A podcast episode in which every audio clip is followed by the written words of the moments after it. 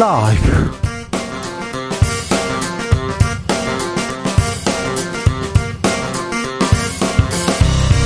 이브 2023년 3월 9일 목요일입니다. 안녕하십니까. 주진우입니다. 국민의힘 전당대회가 막을 내렸습니다. 윤석열 대통령 참석하면서 현장 열기는 뜨거웠는데요. 그런데 전당대 이상한 점이 있었습니다. 여러분 찾으셨습니까? 잠시 후 탁현민 전 청와대 의전 비서관과 함께 분석해 드리겠습니다. 이제 막 출범한 김기현호 앞에 놓인 과제도 산적해 있습니다. 개파 갈등 어떻게 정리할지 그리고 야당과의 협치 갈 길이 먼데요. 김재현 국민의힘 신임 최고위원에게 들어보겠습니다. 제3자 변제라는 일제 강제동원 피해자 배상 문제 해법을 두고 후폭풍 거셉니다. 아, 한일 정상회담, 한미 정상회담도 곧 열릴 것으로 보이는데요. 정상회담 때문에 국빈 방문 때문에 G7 초청 받으려고 무리한 거 아니냐 이런 분석 나옵니다. 지금은 글로벌 시대에서 짚어보겠습니다. 나비처럼 날아 벌처럼 쏜다. 여기는 주진우 라이브입니다.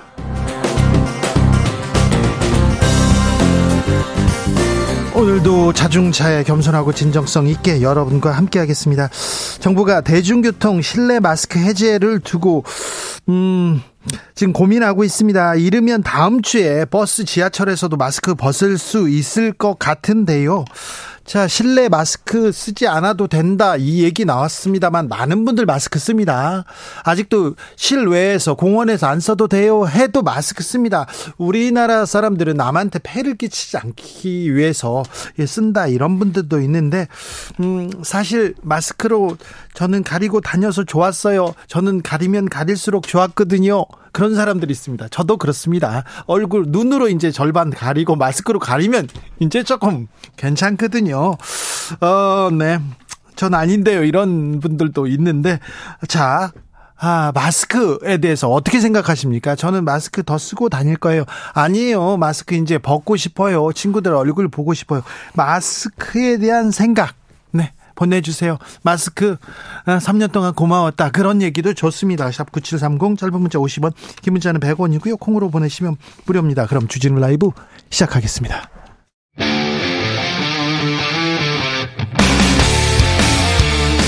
탐사보도 외길 인생 20년 주 기자가 제일 싫어하는 것은?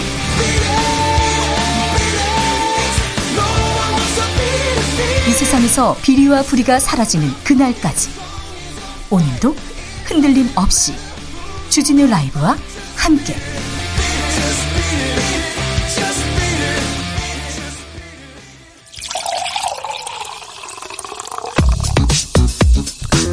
진짜 중요한 뉴스만 쭉 뽑아냈습니다. 주스. 정상근 기자 어서 오세요. 안녕하십니까. 윤석열 대통령이 당선된 지 1년째 1년째 되는 날입니다. 오늘 어떤 일정이 있었습니까? 네, 어, 당선 1주년을 맞은 윤석열 대통령은 별다른 기념 행사나 메시지 없이 울산 석유화학시설 기공식에 참석을 했습니다.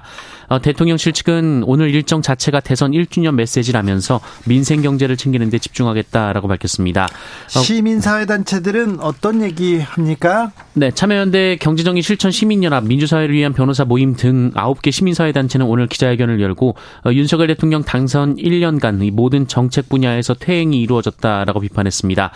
아, 이들은 검찰, 법무부 등 일부 조직에 막대한 권한이 부여되며 삼권 분립과 상호 견제가 틀어졌다라고 주장했고요. 네. 아, 남북의 군사적 긴장을 고조시키고 미중 갈등에 깊숙이 편입되는 등 잘못된 정책이 이어졌다라고 주장했습니다. 남북 군사적 긴장, 평화에서 멀어졌다. 이거 큰일이다. 이렇게 생각하는 분들 많습니다.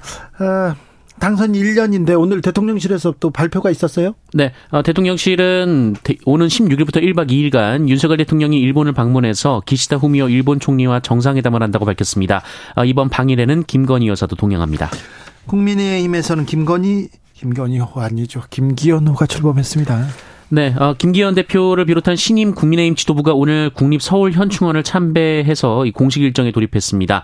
어, 김기현 대표는 현충원 방명록에 오직 민생 다 함께 잘 사는 대한 국민의 나라 만들겠습니다라고 적었고요. 네. 어, 이후 김영삼 전 대통령 묘역을 참배한 뒤 국회로 이동해 첫 최고위원회를 주재했습니다. 오직 민생 얘기했는데 경선 과정에서 민생 경제는 안 나왔습니다. 민생을 위해서 좀 힘써 주십시오. 노력해 주십시오. 노력하는 척이라도 좀 보여주시기 바랍니다. 실력과 능력 숨기기만 해 했는데 이제는 좀 능력을 보여주고 실력을 보일 때가 됐습니다. 전 정권 탓만 할 때가 아닙니다. 이재명 민주당 대표 축하 인사를 보냈어요. 네, 이재명 대표는 오늘 김기현 대표의 당선을 축하하면서 민주당도 민생 문제 해결을 위해 협력할 것은 확실히 협력하겠다라고 밝혔습니다. 어, 민생을 최우선 과제로 삼겠다는 약속 꼭 지켜주시리라 믿는다라면서 어, 정당에는 여야가 있어도 국민 앞엔 여야가 없다라고 밝혔습니다. 국민 앞엔 여야가 없지요. 어, 낙선한 분들은 음, 뭐라고 합니까? 네, 안철수 후보는 승복을 했습니다. 오늘 SNS 메시지를 통해서 당원들의 선택을 겸허하게 받아들인다라며 어, 당의 화합을 위해 헌신하며 최선을 다하겠다라고 밝혔고요. 어, 이제 원팀이라면서 새로운 김기현 당대표 지도부에 아낌없는 응원을 보낸다라고 밝혔습니다. 어, 황교안 후보 측은 좀 쉽게 승복이 안 되는 분위기인데요. 어, 오늘 유튜브 채널인 황교안 TV에서는 어제 어, 국민의힘 경선 투표 조작 빼박 증거라는 제목의 동영상이 올라왔습니다. 이것도 부정선거다 이렇게 주장하는 얘기가 나왔어요. 천하람 후보는요? 네, 천하람 후보는 누군가는 권력의 기생에서 한 시절 감투를 얻으면 그만이겠지만 우리는 그렇게 하지 않기를 선택했다라며 비겁하지 않았기에 국민을 닮을 수 있었다라고 말했습니다. 그런데 국민의힘 신임 지도부 이준석 전 대표 아, 엄청나게 공세를 퍼붓더라고요. 네, 김재현 최고위원은 이준석계 인사들을 향해서 훌리건이라는 표현을 썼고요. 이 조수진 최고위원은 선거가 끝났으면 낙선하신 분들과도 봉합을 해야 하지만 이준석 전 대표나 이준석계를 빼고는 접점을 찾기가 쉽다라고 선을 그었습니다. 음, 잠시 후에 김재현 최고위원한테 어떤 일이 있었는지 좀 물어보겠습니다. 오늘 국회에서 정순신 변호사 아들 학폭 기록에 대한 논란이 있었어요. 네, 오늘 오전부터 국회 교육위원회에서는 긴급 현안 질의가 이어지고 있는데요. 이 서울대 측은 국가수사본부장에 지명됐다가 사퇴한 이 정순신 변호사 아들의 대입 과정에 대해 학폭 문제에 대해 할 수 있는 최대한의 감점을 했다라고 밝혔습니다. 앞서 한 언론은 서울대가 정순신 변호사 아들의 학폭 사실을 인지하고도 1점만 감점했다라고 보도한 바 있는데요. 어, 이에 천명선 서울대 입학본부장은 점수 확인을 해줄 수 없지만 당락, 당락 영향은 해에 따라 다를 수 있다라고 했습니다. 아, 그렇군요. 어, 다만 이 점수 공개를 요구하는 의원들의 질의에는 개인정보라고 거부했고요. 어, 심사 과정에는 점수와 개인정보가 다 블라인드 처리돼서 심사위원은 수능 점수를 알 수 없다라고 덧붙였습니다. 정순신 변호사 아들 학폭 기록이 지워졌다는 얘기 얘기도 있었어요? 네, 정순신 변호사 아들이 다녔던 반포고등학교가 학교폭력 대책 자치위원회를 열고 이 정 씨의 학교폭력 징계 기록을 삭제했다고 이태규 국민의힘 의원 측이 밝혔습니다. 이 원칙적으로는 학교폭력 조치에 대한 생기부 기재를 삭제하려면 졸업일로부터 2년이 지나야 가능한데요. 이 삭제된 시점은 2년이 되기 전입니다.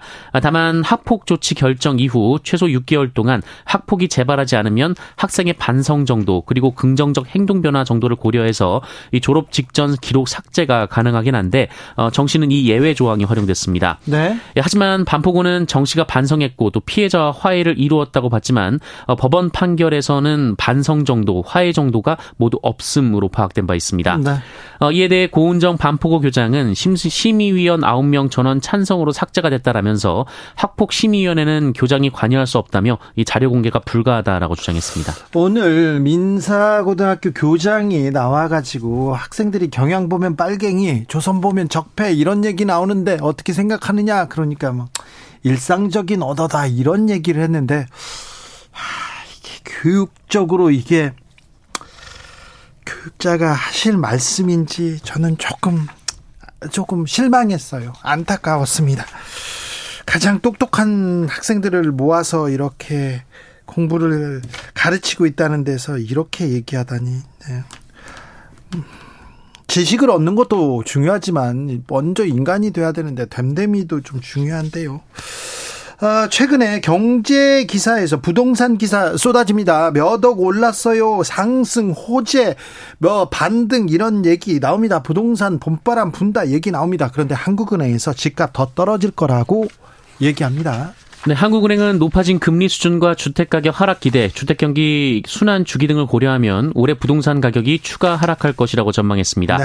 한국은행은 2020년 이후 소득 등 경제 여건과 괴리된 상태로 주택가격이 큰 폭으로 상승해 조정 압력이 높아졌다라고 봤습니다. 자, 한국은행에서 집값이 더 떨어진다고 얘기합니다. 금리가 더 올라갈 가능성이 있어요. 지금 환율도 보십시오. 그럼 당연히 집값은 어렵죠. 그러니까 경제지 보고 경제기사, 부동산 기사 쓰고 기사 보고 이거 그 부동산 투자했다 큰일 납니다. 조심하셔야 됩니다. 아, 정명석 음, JMS 음, 관련해서 수사했을 때 현직 검사가 비호했다 이런 얘기 있었는데 2000년대 후반부터 이런 얘기 많이 나왔어요. 근데 다시 지금 회자되는 겁니다. 아, 자, 공직자 관련된 어, 사이트에서 김건희 여사 배너가 나옵니까? 네, 관련돼서 이 공직사회에서 논란이 있다라는 보도가 나왔는데요. 네. 어, 우리나라 전체 공무원들이 쓰는 이 공직자 통합 메일 첫 화면에 김건희 여사가 나오는 배너가 게시되면서 이 공직 사회가 술렁이고 있다는 보도였습니다. 네, 알겠습니다. 아이고, 네, 그러시군요. 네, 거기까지 나오시네요. 주스 정상근 기자 함께했습니다. 감사합니다. 고맙습니다. 아, 나의 마스크 이야기 좀 들어보겠습니다. 강미영님 화장하면요 안 쓰고 안 하면 쓰게 됩니다. 아, 그러시죠? 이제 뭐 마스크 벗고 뭐 색조 화장품 많이 이렇게 어, 사용한다 이렇게 얘기하더라고요. 잘 팔린다고 얘기하고요. 아, 그동안 마스크 덕분에 화장품값 많이 아끼고 좋았어요. 6150님도 얘기하고요.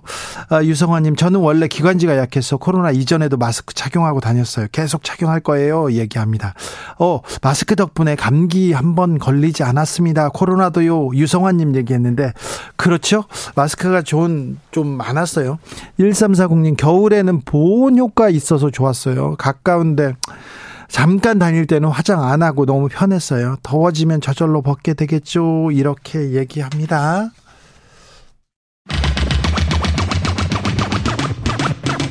주진우 라이브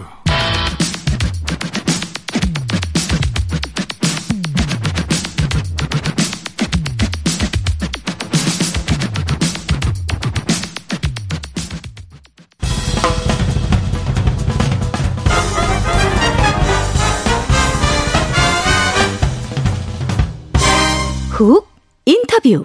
모두를 위한 모두를 향한 모두의 궁금증 훅 인터뷰. 어제 38 국민의힘 전당대회 마무리됐습니다. 윤석열 대통령 참석했습니다.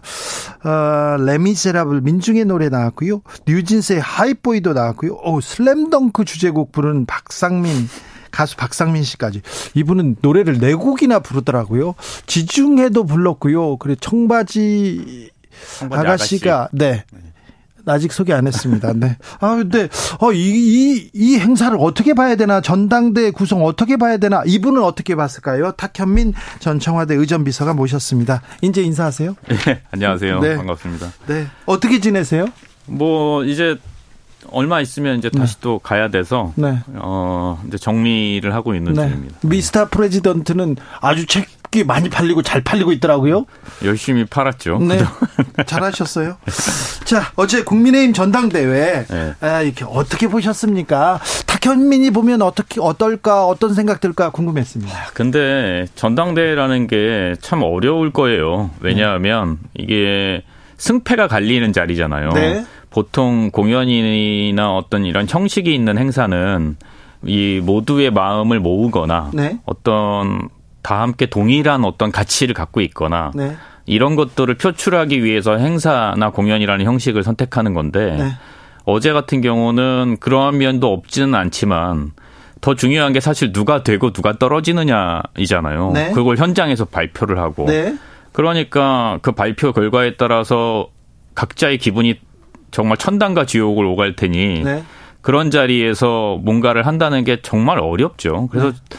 저는 뭐 그 오늘 나와야 된다고 해서 음. 한번 쭉 훑어보긴 했는데 네. 참 어렵겠구나라는 네. 생각이 일단 들더라고요. 네. 음. 어려울 텐데 이 행사를 이렇게 기획하고 준비하면서 탁현민 비서관은 특별히 음악에 대해서 굉장히 큰 의미를 부여합니다. 이 노래를 들었다, 저 노래를 들었다, 들어봐라, 이게 어떤 의미가 있다, 이런 것도 생각하고요. 작곡을 해달라고도 하고, 이렇게 맞춰서 해달라고도 하는데, 이번에 그 전당대 배경음악 어떻게 들으셨습니까?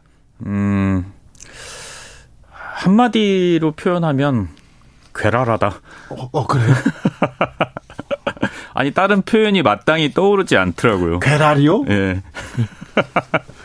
뭐 방송에 적합한 용어는 아닐지 모르겠지만, 네.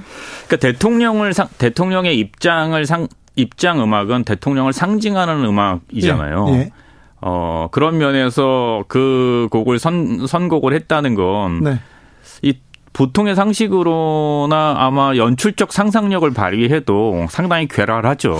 레미제러블 민중의 노래. 그러니까 네. 괴랄하죠. 네. 뭐 더 논평하기 어려울 정도로 괴랄하고. 네. 뭐 또 하나 이제 음악을 선곡하는 기준 중에 또 하나는 행사의 정체성이나 행사의 메시지를 드러나기 위해서 선곡하는 경우가 있어요.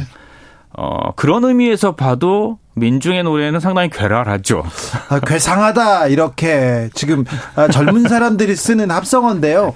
괴상하다 이렇게 들을게요. 좀좀 네. 좀 기괴하고 괴상하다 이렇게 들었다고 얘기하는데 음. 그런데 민중들의 함성, 민중들의 원성을 잊지 않겠다. 이걸 새겨 듣겠다. 이렇게 생각하는 건가요? 저는 그 해석이 더 재미있던데 네. 그리고 나서 뉴스를 보니 윤석열 대통령이 좋아하는 노래여서 아마 틀었을 것 같다라는 그 대통령실 발 해명, 네. 그 해명이랄지 설명이 나오더라고요. 네. 근데 그것도 진짜 연출적으로 참 의미가 없는 말인 게 우리가 음악을 쓸 때는 제일 먼저 이게 말이나 메시지로 하는 것보다 은유적이고 그렇죠. 또 상징적이기 때문에 음악을 쓰는 거거든요. 네. 그 말은 그 음악을 들었을 때 아, 이래서 썼구나라는 걸 느끼게 해주려고 쓰는 거예요. 음악이란 장치를 쓸 때는. 네. 근데 그것이 해석이 안 되니까 본인들이 또 해석을 하는데 윤석열 대통령이 좋아하는 음악이고 평소에 좋아했던 음악이기 때문에 쓴 것 같다. 거의 무슨 노래방도 아니고 음. 뭐 자기가 좋아하는 노래를 들으려고 가시는 것도 아닐 거 아니에요. 네. 그래서 이렇게 저렇게 의미가 무엇일지 아무리 고민을 해봐도 역시 결론은 괴랄하다. 아, 괴상하다로 또 제가 또 바로 잡겠습니다. 네. 아, 요새 젊은이들이 쓰는 신조어입니다. 죄송합니다. 아, 그 마지막에 뉴진스의 하이보이 이렇게 흘러나오면서 어퍼커트하고 이렇게 들어가시는 장면이 있었어요. 네. 그 장면은 어떻게 보셨습니까? 그것보다도 사실은 어제 대통령 그 저 국민의힘 전당대회는 네. 제가 알기로는 그 광복 이후 대한민국 정부 수립 이후 지금까지 보지 못했던 최악의 의전 참사가 있었던 현장이었어요. 자, 최악의 의전 참사라고요? 네. 어떻게요? 어, 대통령이 참석하는 모든 행사는 대통령의 참석과 함께 시작이 됩니다. 그렇죠. 대통령이 주빈으로 역할하기 때문에. 네. 어, 이 번, 행사에는 네. 대통령이 네. 참여하겠다고 벌써 한 달 전, 두 달 전부터 네. 어, 공표가 돼 있는 상태였어요. 두 번째는 대통령이 참석하는 모든 행사는 국민 의례로부터 시작해요. 그렇죠. 국, 네. 국민 의례, 국, 국기에 대한 경례부터 시작하죠. 그렇죠. 국기에 대한 경례, 애국가 제창, 그리고 순국선열에 대한 묵념. 이것이 국민 의례의 순서인데. 네. 어제는 예. 현직 대통령으로는 처음이 아니, 아닐까 싶은데 네. 아마도 처음일 겁니다. 현직 대통령으로는 처음으로 국민의례가 끝난 다음에 입장을 하더라고요. 아, 대통령이 국민의례 끝나고 입장했어요? 네. 그것은 제가 알기로는 하여튼 광복 이후 처음 보는 그림일 거예요. 아니, 비서관님? 네. 아, 비서관 아니고요. 네, 전 비서관님. 네. 아, 대통령이 바빠가지고 행사 중간에 와서 인사만 하고 갈 수도 있잖아요. 그런데. 아, 그거는 대통령이 참석하는 행사에는 그런 경우가 일단 문재인 대통령 때는 한 번도 없었고요. 아, 네. 중간에 들어왔다가 중간에 빠져나간 적은 없었고요. 예. 어, 국민의례 끝나고 도착한 적 없습니까? 없습니다. 제가 알기로는 없습니다. 적어도 제가 비서관으로 일할 때는 없었고요. 예. 아마 다른 대통령들도 마찬가지일 거예요. 통상 네. 어떻게 하냐면 만약에 대통령이 늦어진다면 네. 늦어지는 것도 있을 수 없는 일이에요. 예. 왜냐하면 대통령의 이동은 교통 통제부터 시작해서 모든 그 경우와 네. 편의를 네. 도모하면서 이동하시기 때문에 그렇죠. 늦을 수 없는 일이고요. 네. 또 하나는 만약에 늦게 가더라도 오히려 전체 행사를 늦게 시작하지. 예. 대통령이 행사 중간에 들어가게끔 연출하지 않죠. 지금껏 그랬습니다. 주빈이 네. 좀 늦게 오기 때문에 국민들의 행사가 식순이 늦어집니다. 이런 발표가 네. 있었죠. 그런데 대통령이 국민의례가 끝난 다음에 사람들이 이미 국기에 대한 경례부터 시작해서 1년의 그 국민의례를 다 거행한 다음에 대통령 국민의례에 참석하지도 않은 채 들어와서 레미제라블의 민중의 노래를 들으며 무대 위로 올라와서 어퍼컷을 날리는 예. 아, 역시 참 괴랄한. 괴상한. 어, 자, 도대체 설명이 안 되는 장면이 어제 연출된 거죠. 탁 비서관님, 혹시 행안부에 행안부에 이런 그 아니면 뭐 의전에 대한 이런 좀 수칙 중에 어, 대통령이 바쁘니까 국민의례 끝나고 오는 것도 왔을 때도 이런 이런 뭐 행사를 할 수 있다 이런. 아니 그거는 있을 수도 없는 일이고요. 국민의례는 오히려 대통령의 훈령으로, 그러니까 대통령 명령으로 정해져 있어요. 이렇게 해야 한다. 네. 그 얘기는 대통령도 당연히 그 국민 중에 한 명이기 때문에 본인이 이렇게 이렇게 해야 한다라고 얘기한 것과 같은 맥락이죠. 그렇죠. 한 걸음 더 나아가면 어, 지금 국민의힘 의원들, 뭐, 나경원 의원이랄지 전 의원이지만, 뭐, 네. 추경호, 뭐, 곽상도, 뭐, 예. 이런 분들이 예. 오히려 그거 갖고는 약하다. 이건 법으로 제정해야 된다 국민의례는. 네. 그래서 국민의례와 관련한 입법도 있었어요. 그래요? 그 입법이 됐는지는 제가 잘 모르겠지만 입법하자는 그리고 입법 발의까지도 있었어요. 그렇게 그런 자리에서 더군다나 대한민국 여당의 어, 당직자와 또 수없이 많은 대한민국 여당의 국회의원들, 거기에 정부 관료들, 강료들도 다 있었거든요. 예, 뭐 예. 뭐, 박진 외교부 장관 제가 얼핏 본 것 같은데. 예.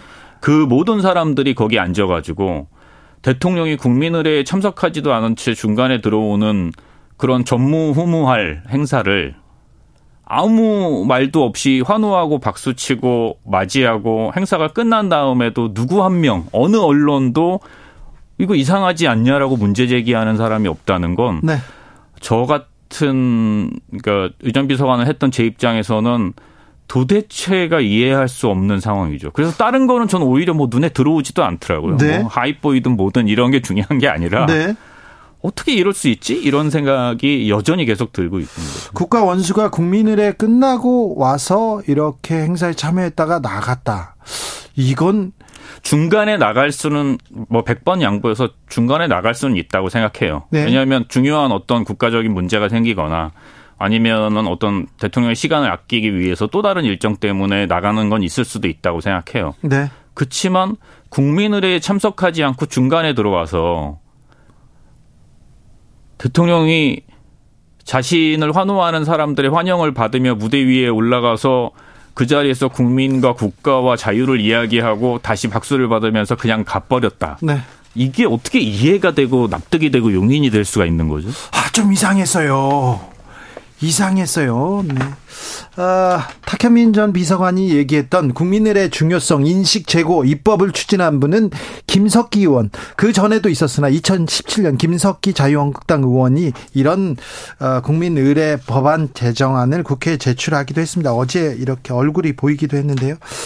3.1절 기념사, 3.1절 기념식 특 별히 탁현민 비서관은 고심하고 고심해서 이렇게 준비했던 걸로 기억합니다. 윤석열 대통령의 3.1절 기념사, 기념식 어떻게 보셨습니까? 아, 뭐, 그 내용에 대해서는 진짜 언급하고 싶지 않을 정도로 뭐 참담한 기분이고요.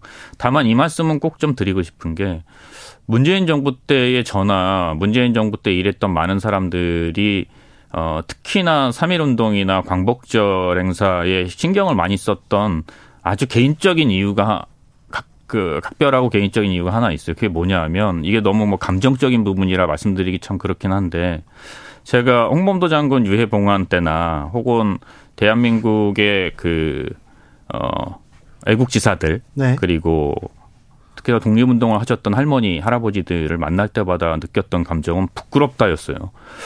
어, 해방 이후 지금까지 대한민국이 그분들에게 해준 게 이것밖에 안 되나라는 생각을 너무 많이 들었어요. 특히나 홍범도 장군 같은 경우는 카자흐스탄에 마지막으로 머무셨던 곳이 보존돼 있는데 그 사진을 보면 정말 많은 사람들이 당시에 보훈처 직원들, 청와대 직원들이 거기 갔다가 막 울기도 하고 막 그랬어요. 너무 초라하고 부끄럽고 처참한 수준이라서.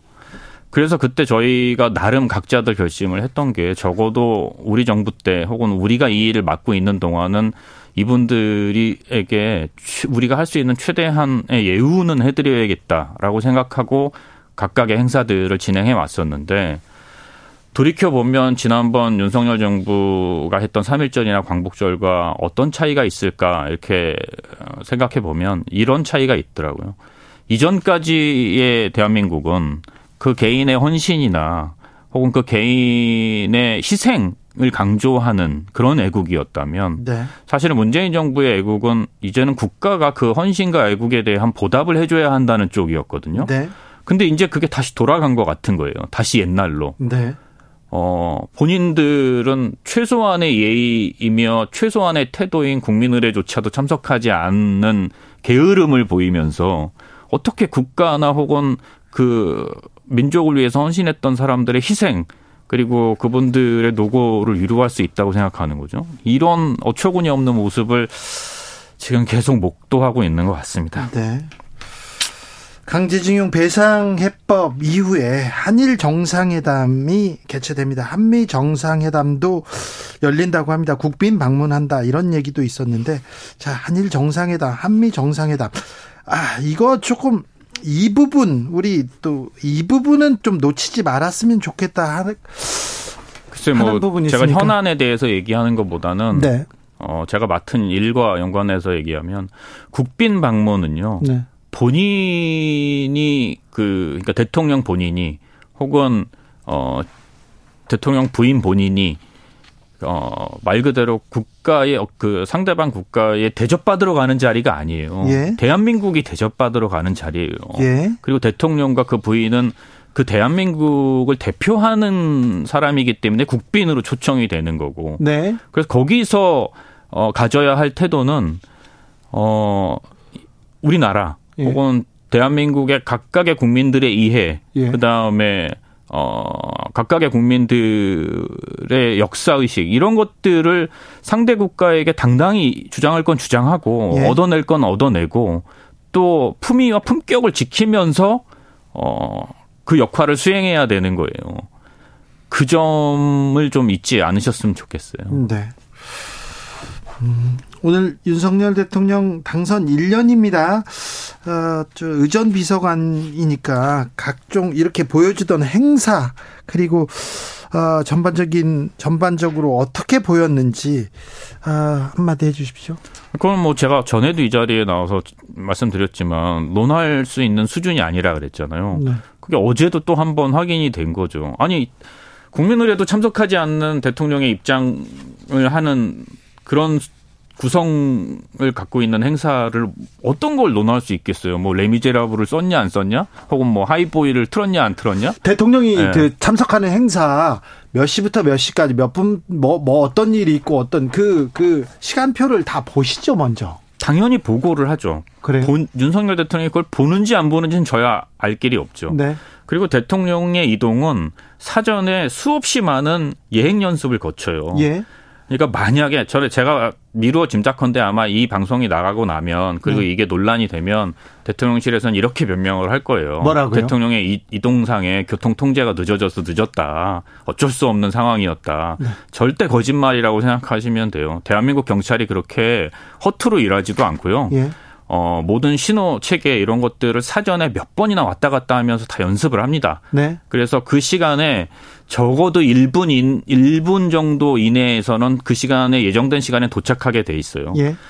만약에 어, 늦었다면 예상보다 늦게 도착한 거라면 네. 그건 딱 하나의 이유예요. 대통령이 게을렀기 때문이에요. 대통령을 누가 끌고 나올 수가 없잖아요. 자, 아무튼 근데 어, 국민의례 끝나고 대통령이 입장하도록 그렇게 계획된 행사였다 이렇게 봐야 됩니다. 그렇다면 더 문제죠. 네? 대통령이 참석하는 행사에서 대통령을 국민의례를 빼요? 지금 이렇게 빼, 빼, 빼고. 아니, 그러니까 그게 처음부터 의도였다면. 아니, 대통령은 몰랐겠죠. 아, 모를 수가 없죠. 대통령이 그래요? 참석하는 행사의 전체 행사의 순서는 네. 의전비서관실에 적어도 의전비서관과 그 행사와 관련이 있는 정무비서관 네. 이런 데에서 당연히 그것을 검토하죠. 네. 그래서 문제가 있으면 오히려 지적을 하고 수정토록 하지. 네. 대통령이 행사의 내용을 아무것도 모르고 그냥 오라니까 그 시간에 갔다? 네. 이런 어처구니 그러면 진짜 전부 다그 네. 이거 의전 비서 뭐할 말이 없어요, 진짜. 지금 의전 비서관의 기본이 지금 좀 부족한 겁니까? 기본 정도가 아니죠. 이거 뭐라고 할까요? 어디 나갈 때. 는 바지를 입고 나가야 된다 이 정도 수준의 얘기라. 아니 바지는 뭘그그 그 정도. 그런데 국민의례를 참석하지 않는 대통령 이걸 어떻게 봐야 될지. 아, 전 참아 볼 수가 없습니다. 참혹합니다. 그래요? 네. 아, 1년 됐으니까 이제 좀 나아지겠죠. 아니, 그러니까 1년이 되는 날 이런 일이 벌어지는 거 아니에요? 아유, 모르겠습니다, 이제. 이 괴랄함을 참을 수가 없습니다. 네. 괴상함으로 바꾸겠습니다. 죄송합니다. 탁현민 전 청와대 의전 비서관의 아, 말 들었습니다. 오이옥 애국지사 애국가가 흘러나가고 있습니다. 감사합니다. 네, 고맙습니다. 교통정보센터 다녀오겠습니다. 김한나 씨.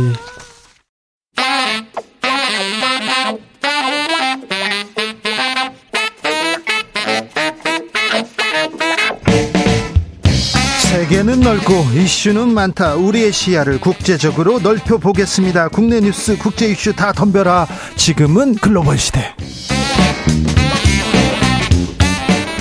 국제적 토크의 세계로 들어가 봅니다. 군사 외교 안보 전문가 김종대 전 의원. 안녕하십니까. 세계적인 평론 스케일 임상훈 인문결 연구소장 어서 오세요. 안녕하십니까. 네. 강제 동원 제3자 변제한 이 해법 어떻게 들으셨습니까? 임상훈 소장님. 글쎄, 뭐 이게 지금 일본하고 새로운 관계 이제 그런 그 패러다임으로 이제 가자는 그런 얘기 같은데, 네. 어 일본은 거꾸로 갔거든요. 그러니까 지금 자민당이라고 하는 이제 집권 정당이 이제 저 수십 년 집권을 하고 있는데 중간 잠깐 잠깐 뭐 민주당이라든가 사회당 잠깐 빼고는 계속 집권을 하고 있는데 잘 아시는 것처럼 자민당이 과거에 이제 자유당하고 민주당이 합당한 거 아니겠습니까? 네. 어 일본이 그 경제 발전을 이룩하는 동안에는 그 주류파 당시의 주류죠. 지금의 지금은 주류가 아닌 당시 주류가 이제 취했던 것이 어, 군사력은 그냥 참자, 그냥 미국 우산 안으로 들어가고 경제 발전에 힘쓰자, 이제 이런 것이었고, 정치적으로는 한국 대해, 대한 관계라든가 이런 것이 이제 온건파라고 할 수가 있었죠. 어, 그 와중에 이제 마지막으로 이제 한국하고 관계가 개선이 된 것이 오부치 총리 때에 소위 우리가 알고 있는 김대중 오부치 선언, 근데 오부치 총리를 마지막으로 사실상 그 일본의 과거 주류는 끝났습니다. 그 뒤로의 일본 자민당을 집권을 하고 있는 그 총리들은 네. 저 집권 세력들은 전부 과거의 그 방류 그러니까는 그 V 비주류 그 사람들이 어떻게 보면 극우 세력이었던 거죠. 그들이 그 이후로 집권을 하면서 일본은 그러니까는 무슨 뭐 변한 게 아니고 오히려 거꾸로 갔다는 얘기예요. 아베 정부 들어서면서 더 급격하게 우경화되면서 과거 역사 인식 다 무시하고 우린 그런 일 없었다. 계속 이렇게 네. 일방통행이라고 말할 수도 없습니다. 역사 왜곡을 서슴지 않았지 않습니까? 그렇죠. 그러니까 아까 말씀드렸던 오부지 총리를 마지막으로 사실상 그 일본이 어느 정도 우리나라하고 대화를 할 수 있는 그런 그 가능성 있는 그런 세력은 끝났어요. 그 뒤로는 전부 말씀하신 것처럼 고이즈미 총리, 그 다음에 아베 총리 대표적으로 이제 두 인물인데 그 이외에도 다른 총리들도 좀다 비슷비슷했고 어, 결국은 그 한국하고 더 이상 대화할 수 없는 그런 지경까지 갔거든요. 근데 어, 무슨 뭐 대, 무슨 파트너십이 어디가 있습니까 지금? 근데 우리 뭐 우리가 어디다 대고 손을 흔들는 근데 왜 우리 대통령이 음. 한국의 이익이 아니라 뭐 대승적 얘기하고 뭐 미래 얘기하지만 왜 일본의 이익을 위해서 이런 음. 선언 해법을 외쳤을까요? 글쎄 그 진짜 이유가 아주 애매모호한 영역에 있고 누구도 말하지를 못하는 것 같아요. 앞으로 뭔가를 가져오려고 정상회담 한일 네. 정상회담 잡혔습니다. 한미 정상회담 잡혔습니다. 앞으로 뭔가를 얻어내기 위한 포석이었습니까? 저는 한미일 일체화, 예. 한미일의 이제 집단 안보 체제 출연이 임박했다. 예. 예. 그리고 그것이 그 윤석열 대통령 입장에서는 그게 대한민국 살 길이다고 믿는 것 같아요. 그렇지 않으면 도저히 설명이 안 되는데 어, 예를 들면은 이제 미중 간에도 전략 경쟁이 심화되고 연일 거친 말이 나오고 미국에서도 이제 중국이 곧 대만 침공한다는 얘기가 아주 뭐 하루가 멀다 하고 나오고 있고 그리고 중국에서도 아주 미국에 대해서 굉장히 거칠고 공세적으로 나오면서 더 이상 미국이 압박하면은 이제 가만 안 있겠다는 엄포가 나오고 이러다 보니까 이 주변 정세를 바라볼 때 아, 이 미중 충돌은 이제 숙명이고 이제 전쟁 불가피론까지 나오고 있는 상황에서 어차피 이렇게 하면 어차피 망할 북한이나 중국 바라보느니 이기는 편에 붙어야 될 거 아니겠느냐. 그 이기는 편이 미국, 일본이란 말이에요. 그래서 인도 태평양 프레임이라는 것도 무비판적으로 이렇게 수용하는 이유가 단순히 북한 문제가 아니라 이 어떤 동아시아에서의 어떤 지정학적 단층선을 일단은 민감하게 바라보고 여기서 이제 확실히 어떤 편을 결정하겠다는 이런 어떤 압박감, 조급증 그걸 빨리 해야 된다는 이런 데 쫓아가고 있는 게 아닌가 하는 생각이 들어요. 그러지 않으면은 윤석열 대통령이 국내 정치에 자기에게도 자신에게도 별로 이익이 안 되는 이런 굴욕적인 해법을 왜 저기 앞장서서 밀어붙이느냐는 거예요. 우리한테는 북한과의 북한과의 관계가 있지 않습니까? 북한과의 관계에서 평화를 지켜야 되는 숙명적인 과제가 있고요. 네. 그리고 중국 중국을 무시해서는 우리 음. 경제, 우리의 미래도 없잖아요. 그러니까 지금 경제 얘기만 하면은 예. 그리고 우리가 뭐 반도체, 뭐 배터리 이런 전기차 이런 식의 그 경제 얘기만 하면 돌아오는 답이 이제는 똑같습니다. 뭐. 그건 경제 문제가 아니라 안보 문제래요. 아, 반도체가 어, 이게 뭐 수출 뭐 우리는 이런 거 걱정하지만은 미국의 시각은 반도체는 안보 문제다. 전략적인 물자다.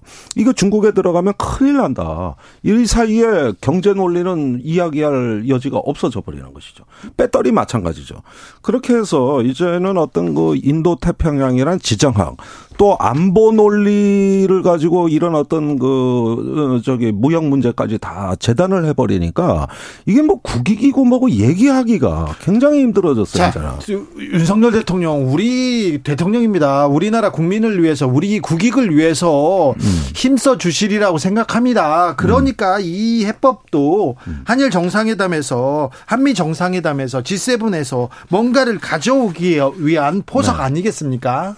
그런데 저는 아니까요? 예, 뭐 일단은 안보 문제가 7, 80%, 나머지 경제 문제, 공급망이나 이런 문제도 안보 논리로 얘기한 공급망 문제가 나머지를 차지할 거라고 봅니다.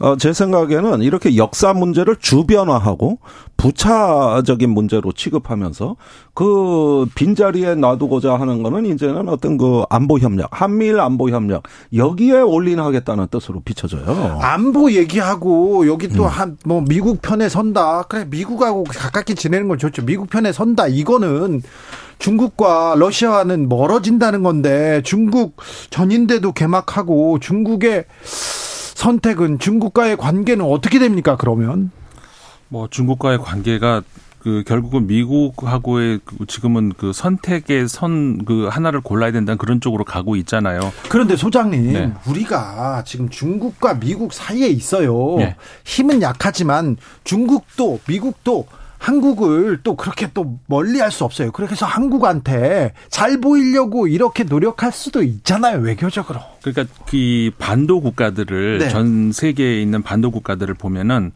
어, 이탈리아를 제외하고는 그리고 군사력으로는 이탈리아도 앞섰고 그러니까 우리나라가 가장 강한 반도 국가일 겁니다. 아, 그렇겠죠. 예. 그렇네요. 그 군사력을 그러니까 군사력을 얘기하자면 이탈리아보다도 더 강력한 아, 우리가 나라죠. 강하죠.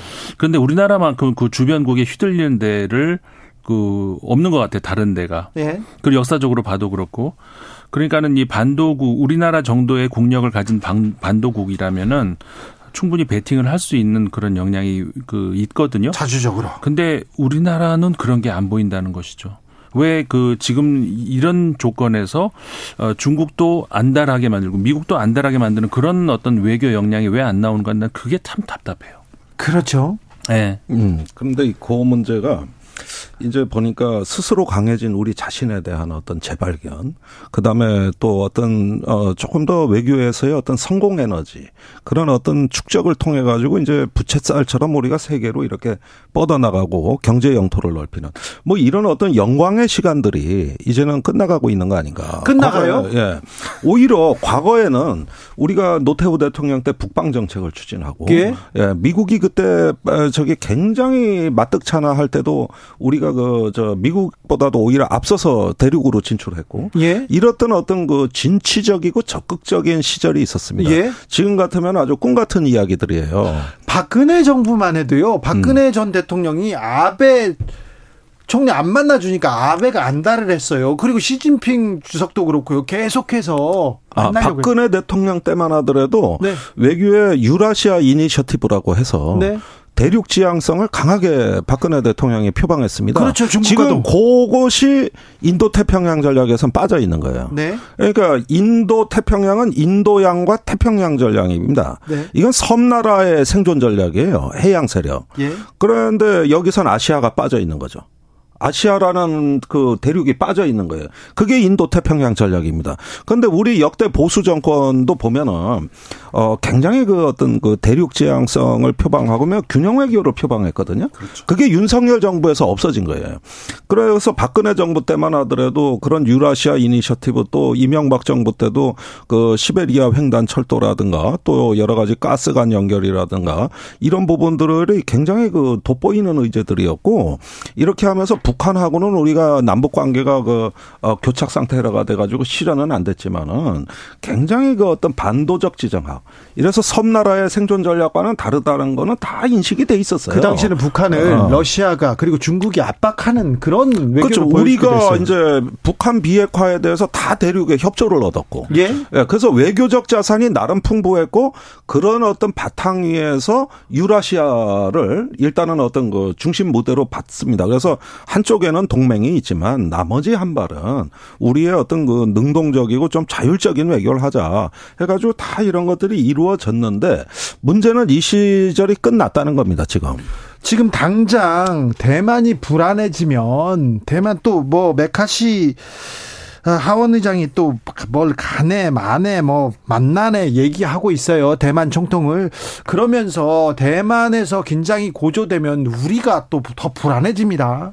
그렇죠. 뭐 그 지금 대만을 중심으로 해가지고 미국이 여러 가지 이제 그 자국의 그 군사 훈련도 마찬가지고 중국의 그 도발 가능성도 마찬가지고 여러 가지 시뮬레이션을 해 보는데 이제 아까 밖에서도 의원님은 그 얘기를 잠깐 했었는데 그런 어떤 그 시뮬레이션을 돌려봤을 때 이제 미국 입장에서는 큰 어떤 그 패러다임의 전환이 있어야 된다는 그런 것들을 아까 밖에서 의원님 한참 말씀을 하셨거든요. 그러니까 미국 입장에서도 과거의 패러다임으로 어려울 거라는 그런 이야기죠.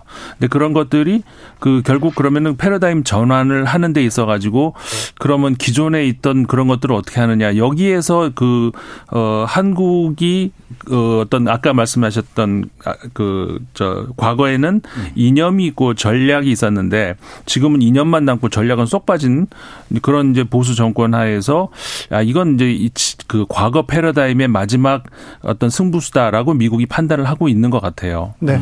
음. 그런데 아무튼 한 번 더 묻겠습니다. 김종대 의원님. 음? 모르는 게 없는 김종대 의원님 꼭 알려주세요. 이것 좀 알려주세요. 이번에 일본과의 음. 일본과의 외교 이 강제동원 피해자들에 대한 제3자 음.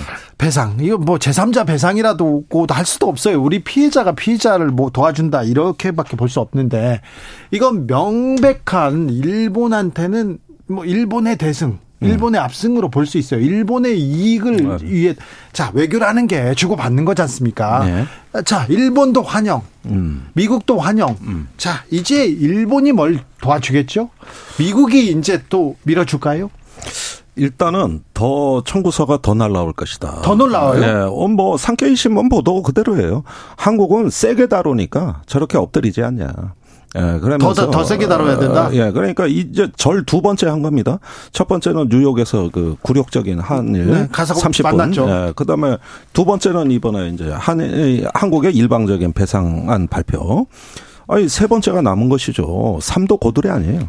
그러니까 이게 저기 뭐냐 하면은 저 차제에 그 한미일 집단 안보 체제에 확실히 한국이 들어오고 이제는 누구 편인지를 분명히 하라는 요구가 들어올 겁니다. 아, 이렇게 되면은 마침 확장 억제력에 그 전적으로 매달리는 한국 입장에서는 오히려 맞아떨어져요. 그렇게 해서 그 한국으로부터 이제 군사적인 정보 지원 협력, 네. 정보 공유 협력 이거 이제 어 얘기 나올 것이고 심지어는 한미 연합사와 일본 방위청 간의 연락 장교 교환도 이루어질 겁니다. 그다음에 한미 미사일 방어 시스템의 통합 그러니까 성주의 사드 레이더 기지에 그 정보가 일본의 X-band 레이더하고 그대로 연동되는 이제는 국경을 초월한 미사일 방어 시스템 구축이 있고 또 한 가지 중요한 것이 그 대만 해협이나 남중국해에서 중국의 팽창 정책에 대한 한미일 삼국의 공동 대비 계획. 이것도 이제 요구 사항이 나올 거고. 그다음에 지금 당장 발등에 불로 떨어진 거 시한폭탄 같은 주제 하나가 있는데 이거는 아마 미국 방문할 때 저는 나올 거라고 보는데 우크라이나에 대한 무기 지원. 어, 바로 나옵니까? 네. 이게는 좀 급해요. 엊그제 나토 사무총장 인터뷰한 걸 보니까 지금 우크라이나에 탄약 없어서 지금 빨리 지원 안 하면 큰일 난다는 지금 폴란드에 어. 뭐 탄약 공장 지어달라 이런 얘기도 나왔잖아요. 어, 글쎄요. 그런데 당장 제공할 수 있는 나라가 한국 말고 어디 있습니까 지금? 그래요? 전 세계. 전 세계. 네. 다양한 포탄 종류, 그 다양성과 재고량, 신뢰성 이런 걸 다 갖춰야 되는 거예요. 그러면 우크라이나 어. 전쟁에 우리가 한 발 이렇게 어, 디뎌야 된다는 말입니까? 그 그러니까 예, 압박이 지금 심하게 왔어요 이미. 그건 로이드 오스틴 장관 왔을 때도 압박을 넣고 나토로부터 직접 왔고 그런데 이제 어, 세계 보편적 같이 자유 어, 뭐 이런 얘기를 많이 해놨는데 그러면 행동으로 옮겨라 그러면은 당장 뭐겠습니까? 이거는 한일 간의 그 뭐 협력을 제도화하는 건 시간이 좀 걸리지만 이건 급박한 문제입니다. 우크라이나에 뭐 주고 말고 하는 건 당장 결정해야 돼요. 그러니까 이 문제가 일단 일단은 저기 그 당장 숙제로 나오네요. 예, 물 밑에서 논의될 가능성이 대단히 높고 네. 어 그다음에 그 저기 반도체나 배터리 같은 것도 안보적 프레임에서 보는 어떤 이런 어떤 그 저기 논의 테이블이 있을 겁니다. 아니 근데 안보 음. 얘기하고 계속 그 반도체 그 안보 얘기하면 우리 수출하지 말라는 거잖아요. 못하게 하는 거잖아요. 아니 그러니까 그 수출 얘기는 경제 논리고 네. 미국 얘기는 이건 전략 물자고 안보 문제라는 거예요. 그러니까 아니, 이게 저 중국에 넘어가는 순간 이제는 저 뭐랄까 중국이 추월할 수 있기 때문에 전략적 동제 이걸 주도하는 게 미국 국방부예요.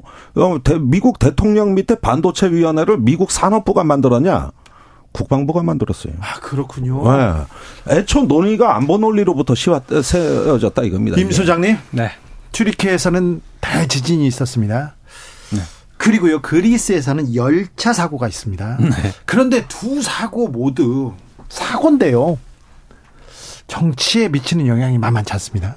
지금 그렇죠. 그, 그 튀르키예 같은 경우는 어, 그 과거에도 이 시간에 이제 여러 차례 말씀드렸습니다마는 그 20년 집권을 하고 있던 네. 그 에르도안 대통령 같은 경우에 어, 지금까지 그 사실상 투명하지가 않았던 그런 부분들이 이번 지진으로 인해 가지고 드러났어요. 드러나고 예. 그래서 이제 5월 대선이 어떻게 될지를 장담 못하는 것이 야권이 분열을 해 있는 상태였는데 최근에 이제 단일화가 됐어요. 단일화 됐어요. 예. 그렇게 튀르키예 간디라는 사람이 지금 단일 후보로 떠오른다면서요? 예, 그 얼굴이 간디하고 네. 비슷하게 생겨서 그런데 이제 그래서 이제 그 튀르키예의 정치 상황이 앞으로 5년 아니 그러니까 저 5월 달에 어, 어떻게 변할지 알 수가 없는 그런 상황이고 그리스 같은 공교롭게 바로 옆 나라에서 또 이번엔 사고가 났죠. 예. 근데 그리스 같은 경우도 노조에서 계속해서 철도 노조에서 경고를 했었단 말이에요. 그래요. 예, 시스템이 지금 너무 노후돼 가지고 조만간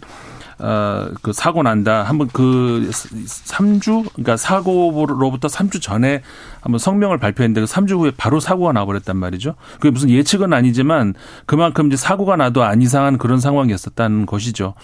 그 너무 어이없는 사고 아니겠습니까? 그 복선이었는데 이게 단선도 아니고 복선이었는데 마주 오다가 부딪혔으니까 네. 너무 어이없는 그 한마디로 말해서 그 전혀 시스템이 그 21세기 맞지 않는 그런 시스템이라는 지금 그 이후에 반정부 시 지금 계속 들불처럼 번지고 있지 않습니까? 예, 계속. 그래서 지금 그 현 그리스 정부도 어, 지금 굉장히 위태위태한 그런 상황에 있는 것이죠. 네. 김정대 의원님 네. 어떻게 될까요? 예, 아무래도 이제 재난 앞에서 그 저기 어떻게 보면은 국민의 안위보다는 권력자 자신의 안위를 생각했던 지도자들이 이번에 심판받지 않을까 생각합니다. 곧 예. 선거가 예정돼 있더라고요. 예. 예. 제가 그래서 저번에 젤렌스키 리더십과 에르도안 리더십을 비교해 드린 거 아닙니까? 네. 지도자가 위험의 칼날 위에서 용기를 발휘하냐 아니면 변명부터 하느냐. 예. 그래서 이건 멕시코 시티 대지진 모델로 간다. 예. 그 군, 군사 정권이 무너진 게 1986년 멕시코 대지진으로 20년 정권이 무너졌어요. 그 다음에 스페인에서 그 열차 테러, 열차 그 테러 사건, 예, 그 저기 어 거기서 2004년이죠. 그걸로 인해 가지고 스페인이 하루 아침에 저 정권이 교체됐습니다. 그러니까 결국은 이런 면에서 어떤 사회에 있는 어떤 정권의 책임성, 리더십 이런 부분이 재난의 리더십으로 나타나는 거니까 우리도 이태원 참사를 겪은 마당에서 이제 그때 그 저기 참사 이후에 정부의 태도 이런 것들을 다 받지 않습니까? 네. 바로 이런 부분에서의 어떤 위험 처음에 그, 어, 저기 어떤 분담, 거기에 대한 책임의 어떤, 어, 처리, 이런 문제가 결국은 정치의 앞으로 미래 정치의 어, 성격을 결정한다는 거죠. 튀르키예나 그리스 같은 경우에는 그런 대형 사고가 났을 때 국민이 분노를 하잖아요. 네. 그런데 왜 우리나라는 분노를 안 할까요? 아, 그것이 이제 체계적으로 갈라치기 되고, 은폐되고, 가려지고, 이런 어떤 그 아픔들이 있었죠. 이건 참. 3월, 4월에 윤석열 대통령이 한일 정상회담, 한미 정상회담, 외교의 한복판, 정말 중요한 결정을 하는데, 그 예. 그 한복판에 뛰어드는데, 국민을 위해서, 국익을 위해서 더좀 애써 주셨으면 좋겠어요. 예, 일단 국민들에게 물어봤으면 좋겠어요. 네. 너무 앞서가지 않으셨으면 김종대, 좋겠습니다. 임상훈 두 분 감사합니다. 감사합니다. 고맙습니다.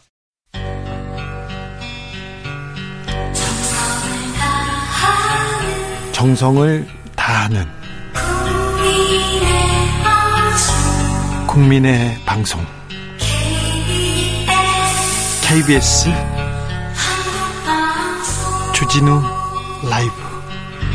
그냥 그렇다고요.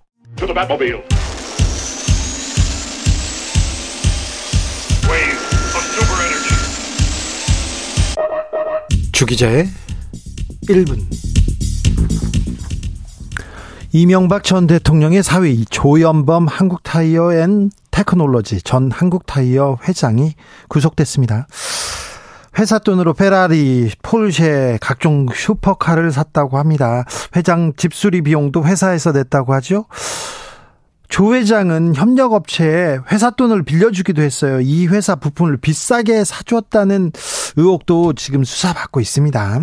검찰은 모종의 거래가 있다고 보고 있는 건데요. 조현범 회장은 억울할 거예요. 어, 아니 다른 재벌들 다 그렇게 하는데 다 회사 돈으로 쓰는데 왜 나만 가지고 그래? 그럴 거예요. 억울하다고 합니다. 네, 네. 이해합니다. 이해해요. 그런데 조 회장 전력이 있습니다. 지난 2019년에 구속된 적이 있는데요. 약 10년간 협력업체 대표한테 매월 500만 원씩 123회 6억 1,500만 원을 받았어요. 협력업체 납품 받아주고 대신 500만 원씩이요. 그리고 10년 넘게 계열사 자금을 매달 200만 원, 300만 원씩 받습니다. 100회 넘게요. 네. 이분 수천억대 부자입니다. 수천억대 부자인데요. 꼼꼼하게 200만 원, 500만 원씩이 뒷돈 챙겨서 받아서 그 돈 어디다 숨겨놨냐면요. 융주점 여정업원의 아버지 통장에다 숨겨놨어요. 그러다 걸렸어요. 조 회장 구속됐죠. 구속됐는데 바로 보석으로 풀려납니다. 불구속으로 재판을 받다가 징역 3년에 집행유예 4년 선고받아가지고 이렇게 자유의 몸이 됐습니다. 그리고 다시 회사 돈을 축내다가 3년 4개월 만에 구치소에 수감된 겁니다. 본인은 억울할 거예요. 다른 재벌들도 그런데 왜 나만 가지고 그러냐고요. 이해합니다. 그런데요, 우리 경제의 가장 큰 문제, 양극화 꼽힙니다. 기업은 부자고, 개인은 가난하다. 회장은 부자인데, 노동자들은 가난하다. 그 양극화는 점점 심화된다. 그렇습니다. 그런데 정부에서는 노조가 문제라고 합니다. 정부에서는 노동 시간이 짧은 게 문제라고 합니다. 하지만 회사를 생각하지 않는 회장님, 오너의 책임 결코 적지 않습니다. 이 경제 문제 이렇게 망가뜨린 거 회장님 책임 결코 적지 않습니다. 회장이 자기 재산이 아니라 회사를 조금만 더 위한다면 우리 경제 조금 더 건강해졌을 텐데 삼성에서 봅니다. SK에서 보고요. 한국타이어 회장 안타깝습니다. 네. 주기자 1분이었습니다.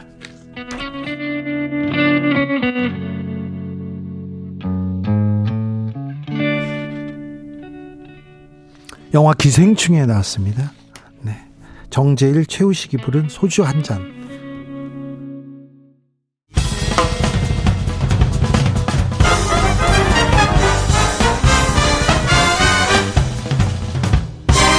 훅 인터뷰. 훅 인터뷰 이어가겠습니다. 국민의힘 새 지도부 꾸려졌습니다. 김기현 당대표. 아, 당정 원팀 강조하면서 새, 새 출발 알렸는데요. 아, 이제 능력을 좀 보여줘야 됩니다. 그 당내 관계는 어떻게 해결할지 그리고 야당과의 관계는 어떻게 풀어갈지 새 지도부의 궁금한 점 이분께 묻겠습니다. 아, 국민의힘 수석 최고위원 되셨습니다. 김재원 최고위원 모십니다. 안녕하세요. 안녕하세요. 네. 음, 수석으로 이렇게 최고위원 되셨어요. 어, 뭐 예상하셨죠? 아니요, 전혀 예상하지 못했습니다. 네. 사실 그 제가 여론조사에서도 어, 지지자 여론조사에서도 사실은 한 번도 1등한 여론조사가 발표된 적이 없었거든요. 네. 저는 사실 꼴찌로라도 당선되면 참 다행이겠다라고 생각하면서 어, 선거운동을 하고 있었기 때문에 네. 어, 굉장히 마음이 그 어, 불안한 상태였지 네. 1등하리라고 생각하지 못했습니다. 그렇게요. 윤핵관이다 그렇게 평가받는 분은 아니었는데 아무튼 김재원은 김재원이다 이런 얘기가 당 내외에서 계속 들렸습니다. 자 김재원 최고위원님, 자 이번 전당대 결과 어떻게 받아들이십니까? 어떤 의미인가요? 어, 당원들은 사실 우리 당원들 또는 우리 당의 지지자들은 탄핵 이후에 많은 그 어, 파란을 겪으면서 어, 보수 정당인 우리 국민의힘이 침몰해서 거의 갈기갈기 찢어지기도 하고 그 과정을 겪으면서 일부는 또 탈당해서 그 남아 있는 당원들을 그 극단적인 의무로 비난하기도 하고 이런 아픈 과정을 겪었거든요. 그러면서 지난해 윤석열 어, 당시 검찰총장을 영입해서 대통령으로 만들고 정권을 어, 획득했던 그런 경험이 있기 때문에 사실 가장 그 어, 염원하는 것은 이 분열하지 말고 그 하나가 되어서 정권을 잘 그 이끌어주기를 바라는 마음이 정말 마음속 깊이 간절하다는 것을 느꼈고요. 네. 그런 과정이 이번 그 국민의힘 어, 전당대회에서 어, 어쨌든 뭐 여러 가지 우여곡절을 겪었지만 김기현 당대표를 선출했고 최고위원들도 뽑아준 것이 아닌가 생각합니다. 네, 단합하라, 당정 원팀 이런 얘기가 계속 나오긴 했습니다만 그런데요, 당정 그리고 대통령실하고 국민의힘하고 한 몸이 되는 거 이거는 일방통행은 곤란하지 않느냐 이런 얘기도 있어요. 뭐 그런 우려가 있는 것도 잘 알고 있고요. 또 네. 그렇게 되지 않도록 노력해야 되는 것도 저희들의 또 몫입니다. 네. 어, 아무리 어, 대통령의 그 국정 철학을 또 뒷받침하고 또 당의 어, 입장에서 어, 정부와 함께 간다고 하지만 어, 우리 당의 그 당헌 단계에 어, 나와 있고 또 정치 기본적인 이념에도 맞듯이 대통령이 된 당원 어, 당원은 또 당의 정강 정책을 충실히 실현해야 된다는 그런 의무도 있거든요. 네. 그래서 우리 당도 또 정부에서 어, 해야 될 여러 가지 방향을 선도하는 역할도 해야 되고 네. 어, 그와 마찬가지로 좀 잘못하는 것이 있으면 지적도 하고 그렇게 해서 함께 가야 되지. 네. 건, 건강한 관계가 유지되어야 되지. 일방적으로 어, 맹종하는 그런 지도부는 되지 않으리라고 생각합니다. 알겠습니다. 건강한 관계로 가야 됩니다. 맹종은 안 되고요. 잘못한 건 네. 잘못했다고 해야 되는데 잘못한 게 많은데요. 지적할 수 있을까요? 지금껏 안 했는데요. 어, 지금껏 하지 않았던 것은 뭐 잘 모르겠고요. 오히려 지적하는 게 많아서 문제가 된 적도 있었죠. 아 그렇습니까? 아, 네. 자, 어, 김기현 당대표가 네. 아, 연포탕 대통합 계속 강조하고 있습니다. 지금 원팀 얘기를 지금 김재원 최고위원도 얘기했는데요. 그런데 이준석만 빼고 이렇게 얘기하는 것 같아요. 오늘 최고위원들 보니까.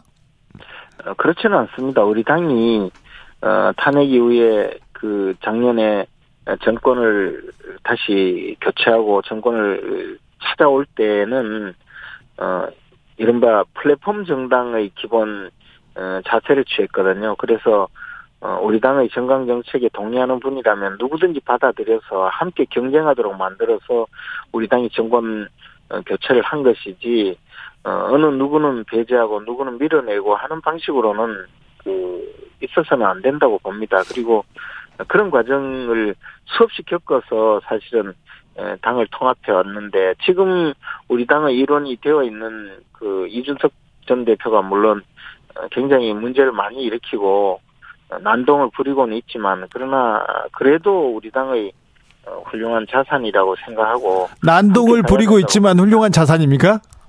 네 그런 면이 있지만 그러나 네. 실제로 또 우리 당에 꼭 필요한 존재라고 다 인식하고 있습니다. 조수 조수진 최고위원 이준석께는 안 된다 이렇게 하고 이준석 정치 완전 청산이다 이런 얘기 하시던데. 이준석 방식의 정치는 청산해야 된다는 것이 당원의 뜻이라고 저도 생각하고 있습니다. 이번 그 전당대회에 사실 이준석 전 대표가 출마하지 못하자 자신의 그 아바타 내지는 자신의 수하들을 풀어서 선수로 뛰게 만들었거든요. 마치 풀리건이 관중석에서 난동을 부리다가 경기장으로 뛰어와서는 선수들 옷을 빼, 뺏어, 뺏어 입고 선수로 뛴 것처럼 보이는 그런 지경에 이르렀는데 선수 옷을 빼, 빼 입어서 뺏어 입었어요? 네, 이제는 그런 식의 정치는 더 이상 그런 식으로 난동을 부리는 정치는 더 이상 해서는 안 된다는 것이 당원의 뜻이라는 것이 저는 이번 전당대회 과정을 거쳐서 드러났다고 봅니다. 예. 우리 당은 사실 굉장히 어 그 많은 아픔을 겪은 정당인데 또 내부에서 이런 식으로 어 내부의 적 행세를 하면 안 된다는 거죠. 그래서 어 저는 어, 이준석 대표도 그런 면에서 조금 앞으로 그 자신의 방향을 좀 달리 설정하기를 간곡히 바라는 입장입니다. 이준석 전 대표가 자기의 입장을 바꿀까요? 앞으로 이준석 전 대표는 어떤 정치의 길 향할까요? 어, 바꾸지 않는다면 우리 당에서 점점 소멸되어 가는 자신의 모습을 그 느껴야 할 텐데요. 네. 사실은 우리 당은 보수 정당입니다. 보수 정당은 어찌됐든 과거의 역사적 경험을 존중하고 어, 과거의 역사적 경험이 미래에도 어, 그 미래의 길을 밝혀준다는 그런 철학적인 에, 가치를 존중하는 당인데 이준석 대표는 사실 어, 과거의 역사에 대한 존중이라든가 또는 과거의 경험을 갖춘 사람에 대한 존중이 전혀 없습니다. 그래서 그렇게 됐을 때 많은 보수 성향의 우리 당 당원이나 지지자들의 지지를 잃고 있는 것이거든요. 그래서 그런 면은 좀 스스로 이제 돌이켜보고 갖춰, 갖춰 나가야 되리라고 생각합니다. 입장을 안 바꾸면요. 정치적 노선을 안 바뀌면, 안, 안 바꾸면. 그러면 스스로 이 당에서 점점 어, 입지가 좁아지지 않을까 생각합니다. 그렇다고 해서 음. 어, 그 정도의 약간의 그 이질적인 어, 생각을 갖고 있다고 해서 당에서 내치거나 밀어낼 어, 그런 상황은 전혀 아니라고 생각합니다. 아 그래요. 먼저 내치거나 밀어내지는 않는다. 네. 알겠습니다. 자 안철수 후보는 어떤 행보를 보일까요? 저는 안철수 후보께서 어 그 이번 그 전당대회를 거치면서 약간 자신의 입지를 어, 구체적으로 마련해서 당원들을 설득하는 데는 좀 미진했다고 보고 있습니다. 예. 그러나 어, 그리고 그 마지막 순간까지 상당히 격한 그 반응을 보이면서 전당대회 불공정성에 대해서 말씀을 하셨는데, 네. 어, 어찌됐든 그런 주장까지 포함해서 그 득표 결과로 나타난 것이고, 그것에 대해서는 승복을 하고 원팀이 되겠다고 말씀하시는 것으로 봐서는 굉장히 그 우리 당의 그 일원이 되기 위해서 노력도 하시고 그런 진정성을 보이고 있다고 봅니다. 앞으로 어 당에서 많은 역할을 해주실 거라고 기대하고 있습니다. 그런데 안철수 후보 지역구가 분당이지 않습니까? 네. 원래 김은혜 수석의 지역구였고요. 네. 아, 그런데 노원을 버리고 지금 분당으로 오셨는데, 버리긴 게 아닙니다. 이렇게 노원에서 네. 분당으로 오셨는데, 노원에는 이준석 전 대표가 있고요. 네. 이거 이거 지역구 이렇게 정리 어떻게 됩니까? 그건 뭐 아직 전혀 어, 그 예견할 수 있는 뭐 상황도 아니고 또 어, 예견할 수도 없는 상황이지만 어쨌든 앞으로 이제 지역구 조정이라든가 또 지역구에 필요한 우리 당의 인재들을 잘 합리적으로 배분해서 총선에 승리하는 것을 목표로 해야 되지 않을까 생각합니다. 그 네. 부분도 앞으로 뭐 논의가 되지 않겠습니까? 물론 당사자들의 의사를 가장 충실히 반영해야 되겠지만 네. 어쨌든 뭐 시간을 두고 해결해야 될 문제라고 봅니다. 황교안 전 대표 이번 경선도 부정선거다 이런 얘기하던데요. 이런 주장이 있습니다. 아직 뭐 구체적으로 본인이 직접 그 주장을 하면서 강하게 어떤 어, 요구사항을 제시하지 않고 있어서 좀 지켜볼 따름인데요. 네. 지난번 대통령 그 당내 경선 때도 자신이 그 네 명의 그 압축 후보에 들어가지 못했다고 네, 네 명으로 압축하는 후보에 들어가지 못했다고 해서 당 어, 당시 선거 관리를 담당하던 분들 형사 고소를 했었고요. 예. 또 저는 그때 그 조사를 해서 조사를 해보니 어, 공정성을 침해한 사실이 전혀 없고 황교안 어, 후보가 주장하는 내용이 사실이 아니라고 발표했다고 해서 저를 또 뭐 명예훼손 뭐 그렇습니까? 그리고 네. 선관위원들과 공범으로 고발을 해서 참 좀 우스운 일이 있었는데요. 이번에는 뭐 그렇게까지는 안 하시겠죠, 뭐 설마. 알겠습니다. 어, 벌써 장재원 원내대표 이야기 나온다 이런 보도도 나오던데요. 뭐 저는 의원이 아니기 때문에 원내대표 선거는 전혀 관여할 수도 없고 또 뭐 아직까지 생각을 해본 적이 없습니다. 어쨌든 원내대표 선거는 어, 또 의원들이 판단하지 않겠습니까? 네. 뭐 이건 좀 피해 가시는데요. 김재원 최고가 모르는 것도 있습니까? 어, 장재원 의원은 그럼 어떤 역할을 하게 될까요? 장재원 의원은 지금까지도 많은 역할을 했고 또 예. 제가 그 보기에는 어, 대통령께서 아직 그 여의도 정치에 좀 익숙하지 못한 면을 많이 채워주는 역할을 한다고 봅니다. 그리고 사실 대통령께서 어, 국회를 국회의원을 경험하고 대통령이 되신 분이 아니어서 어, 간접적으로 국회를 많이 경험하고 있는데 그 점에 대해서 그 빈틈을 좀 메꿔주는 역할을 상당히 충실하게 하고 있다고 봅니다. 그렇다면 네.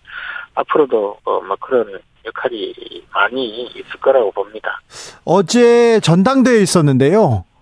네. 아, 전당대 행사에서 좀 아, 주목하거나 이렇게 음, 아 이거는 좀 잘했다, 이건 좀 부족했다 이런 점 있었습니까? 저는 사실 어, 제 득표 결과가 발표되기 전까지는 뭐 아무 생각이 없어서 예. 사실 잘 기억이 나지 않습니다. 그래요? 근데 예, 근데 이제 우리가 사실 제가 그 전당대회에 네. 어, 경험한 것이 제가 39살인 2004년도에 예. 국회의원이 되면서 그 무렵에 처음 박근혜 전 대표를 선출하던 전당대회부터 지금까지 20년 동안 겪어오고 있거든요. 예. 그동안 참 많은 일이 있었는데 우리 당이 사실 어, 그 대중적으로 인기가 있는 가수를 불러놓고 예. 어, 그 공연을 들을 만큼 어, 그렇게 화기애애하고 분위기가 좋은 전당대회는 솔직히 처음이었습니다. 아 그래요? 네, 그 동안에는 사실 그런 적이 없습니다. 네. 전당대회는 굉장히 힘든 과정이었고 아니면 정권을 잃은 야당이었었고 예. 또 여당일 때도 전당대회는 그렇게 어, 화기애애하고 그렇지 않고 그냥 몸이 건조하게 넘어가거나 또는 굉장히 치열하게 싸우는 그런 과정이었기 때문에 사실 저는 어제 그 장면이 굉장히 저 인상 깊고 네. 감개무량 어, 할 정도였습니다. 저도 인상적이었어요. 박상민 씨가 뭐 이거 참 야단났네 막 노래 부르는데 아 이걸 어떻게 네. 봐야 되나 막 그렇게 생각했는데 아 그렇게 보셨군요. 그래서 그것이 나쁘게 보면 어떡하나 하는 마음도 사실 있었는데요. 네. 왜냐하면 그 전에 기억은 과거에 국회의원들이 몇 명 아마추어들이 네. 노래도 잘 못하면서 밴드를 만들어서 어, 전당대회 때 공연을 기억납니다. 본 적이 있었습니다. 기억납니다. 네. 네, 그 정도는 몰라도 이렇게 가수를 부를 정도로 우리 당이 이제 정상화되었구나. 예. 20년 만에 어, 일반 국민들이 어, 이 정도는 봐줄 수 있을 정도로 어, 굉장히 나름대로 정상적인 당이 되었구나라는 어, 생각을 가졌습니다. 그런데 어제 전당대회 국민의례가 끝나고 대통령이 오셨어요. 네. 국가 원수가 국민의례를 하지 않았다 이런 지적이 나왔습니다. 어, 과거에도 국민의례 이후에 입장한 사례도 있고요. 그렇습니까? 그런 사례는 네. 없다는데요? 음, 그렇지는 않습니다. 어, 그리고 많은 경우에 또 여러 가지 의전상의 문제라든가 또는 어, 사실 어제 같은 경우에는 뭐 경호상의 문제라든가 이런 걸 통해서 현장 관리를 하기 위해서 어, 뭐 그렇게 한 적도 있다고 봅니다. 청와대 정무수석을 하셨잖아요. 정무수석을. 네. 네. 대통령이 국민 의례 이후에 입장한 적은 없다고 이렇게 지적하는 어, 탁현민 전 의전 비서관이 지적했습니다. 탁현민 씨의 이야기는 굉장히 잘못된 경우도 많고 자기가 아는 것은 지극히 한정된 지식인데 그것을 마치 일반적인 그 내용인 것처럼 과장 왜곡해서 이야기하는 경향이 있어요. 그래서 물론 구체적으로 다 살펴본 거는 아니지만 박현민 씨가 이야기한 것이 모두 맞다고 볼 수는 없습니다. 알겠습니다. 아무튼 그건 좀 따져봐야 되겠습니다. 아, 네. 야당과의 관계, 거야와의 관계 어찌할지 이거 과제인데요. 김기현 대표 당장 이재명 대표 만나서 만나서 자. 자, 협치하자, 정치하자, 이런 얘기를 했는데, 했는데, 자, 그러면요, 어, 곧 그 여야 영수들, 여야 대표들이 만납니까? 어, 여야 대표는 언제든지 만날 수가 있고요. 예. 어, 또 여야 대표는 자주 만나서 허심탄회하게 이야기를 해야 된다고 봅니다. 그런데 사실 민주당이 너무 지리멸렬해서 그렇게 만난다고 해서 큰 그 성과가 있을지에 대해서는 저 개인적으로는 조금 애매한 입장입니다. 지리멸렬한 야당과 만날 필요 있나? 아 이런 얘기를 하셨는데, 근데요 아니요, 만날 필요는 있는데요. 네. 늘 만나고 만나야 되는데 네. 그것이 이재명 대표 개인의 구명 운동 수준 이상도 이하도 아닐 어, 그런 상황으로 빠져들 수도 있거든요. 쉽게 말씀드려서 이재명 대표 개인의 위상을 높이는 것 어, 정도로 그냥 어, 끝난다면 아무런 성과가 없을 수가 있다는 것이죠. 김성태 상임의장께서는 김기현 대표 정치를 복원하고 이재명 대표와 윤석열 대통령 만날 수도 있도록 만들어야 된다 이런 얘기도 이런 취지의 얘기도 하셨어요.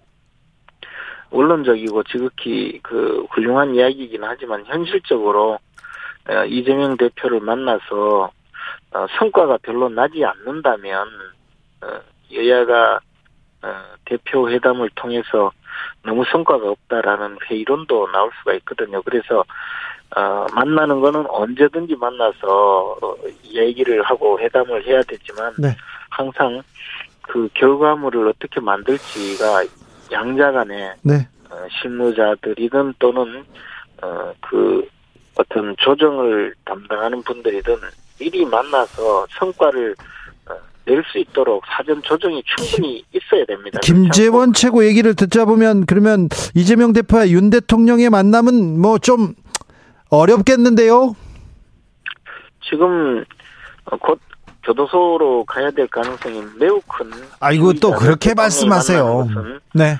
어, 지극히 정상적이지 못하다고 봅니다. 이 점에 대해서는 이재명 대표께서 너무나 잘 알고 있으리라고 생각합니다. 자, 김재원 국민의힘 최고위원 얘기 들었습니다. 어, 여기까지 듣겠습니다. 고맙습니다. 네, 곧 스튜디오에 모셔서 국민의힘 얘기는 하겠습니다. 네, 고맙습니다. 네. 정치 피로, 사건 사고로 인한 피로, 고달픈 일상에서 오는 피로. 오늘 시사하셨습니까? 경험해 보세요. 들은 날과 안 들은 날의 차이.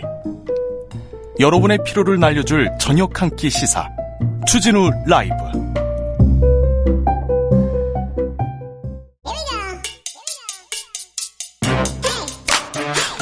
뉴스를 향한 진지한 고민 기자들의 수다. 라이브 기자실을 찾은 오늘의 기자는 한결의 오연서 기자입니다. 어서 오세요. 안녕하세요. 국민의힘 얘기 좀 먼저 해야겠죠? 네, 전당대회가 어제 끝났죠. 전당대회 어떻게 보셨어요? 음, 저 현장에 가서 봤었는데요. 어, 대통령이 온다고 하니까 듣는 당원들도 많이 왔고. 네, 많이 왔더라고요. 네. 대통령이 나가니까 또 다 빠져나가더라고요. 뭐 대통령이 뭐뭐좀 팬 클럽 행사한다 이렇게 얘기하는 사람들도 있더라고요. 어, 뭐 이렇게 퍼포먼 아 퍼포먼스라기보다 어쨌든 뭐 이렇게 쇼맨십도 이렇게 보여주고 하면서 어, 예, 1년 전이 생각나더라고요. 저도 그 후보 때 그 유세하고 하던 그런 분위기가 다시 좀 나왔던 것 같습니다. 네. 네. 자, 오연서 기자는 네. 이번 경선 어떻게 보셨어요? 어, 사실 크게 놀랄 만한 결과는 아닌 것 같아요. 그러게요. 네. 아, 김기현으로 급격하게 쏠리는 그 조직표. 네. 이탈은 크게 크지 않았어요. 없, 별로 없었고요. 모바일 투표 이후에 이제 뭐 캠프나 당 안에서 많이 예측을 했었는데 사실 제 주변에서는 이 수치까지 맞춘 분들이 굉장히 많았었어요. 그러게요. 예. 네. 그러니까 사실 뭐 흐름이 이미 있었던 거고 예. 그 흐름에서 크게 이제 벗어나지 않을 거라는 예측이 많았었던 거죠. 그런데 아 당원이 많이 들어왔는데 이준석 전 대표 있을 때 그 이후로 당원이 많이 들어왔는데 그래서 이준석 전 대표는 파란 일 것이다 결선 갈 것이다 얘기했는데 네. 조금 지난번 2년 전 그 당 대표 선거와는 좀 달랐습니다. 네, 2년 전에는 어쨌든 개혁을 선택을 한 거죠. 그때는 예. 뭐 사실 박근혜 대통령 그 탄핵 이후에 당이 좀 맥을 못 추렸고 총선도 이제 뭐 망했었고 이러다 보니까 당이 되게 존재감이 없었다 보니까 뭔가 좀 변화를 주자 이런 이제 분위기 속에서 이준석 전 대표가 나오면서 이제 그쪽으로 완전히 바람이 쏠린 건데 이번에는 윤석열 대통령이라는 이렇게 확실한 권력이 있잖아요. 네. 이 권력에 힘을 실어주는 게 맞다. 이제 안정을 선택한 당원들이 이제 윤심의 픽을 받은 김기현 대표를 찍어준 거죠. 네. 네. 근데 저 어, 뭐 어떻게 봐야 되나 성적이 그렇게 좋지는 않았어요. 저 뒤에 있는 항상 저 뒤에 등수가 저 뒤였는데 꼴찌까지는 아니지만 그 1등짜리를 다 제거해 가지고 1등 만든 거 아니냐 이런 얘기도 있는데 네.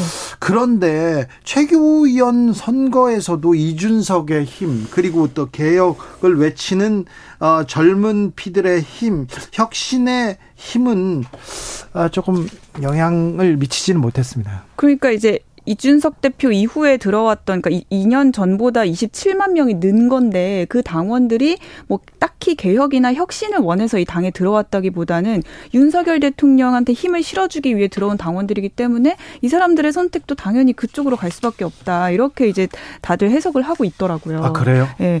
그리고 이제 이준석 대표 쪽에선 좀 어떻게 보고 있나 물어봤더니 거기는 어쨌든 좀 음, 무리수라기보다는 좀 강수를 둔 거라고 본인들이 이제 얘기를 하더라고요. 네. 그러니까 어쨌든 이렇게 선명성을 보이면 당연히 당원들이 좀 거부감을 가질 수밖에 없고 어 안철수 쪽에 우리가 흡수가 되기보다는 안철수 쪽 표를 우리가 흡수해 오기 위해서는 조금 더 각을 세워서 선명성을 보여줄 수밖에 없었고 그게 어쨌든 나중에 이제 인지도가 조금씩 떨어지는 당원들한테 인지도가 조금씩 떨어지는 결과로 나타난 것 같다 이렇게 좀 해석을 하고 있습니다. 근데 김기현호 출범 부터 이미 아까 김재원 최고위원은 그 이준석의 난동 정치다, 아. 훌리건 정치다 얘기하고 네. 조수진 다 화합해도 이준석계하고는 안 돼 이렇게 하면서 갈등이 보여요. 네, 첫날부터 이준석계 완전히 몰아세우더라고요. 김병민 그래. 최고위원도 그렇게 얘기를 했고요. 네, 김병민도요? 네, 뭐라고요? 최고위원. 김병민 최고는?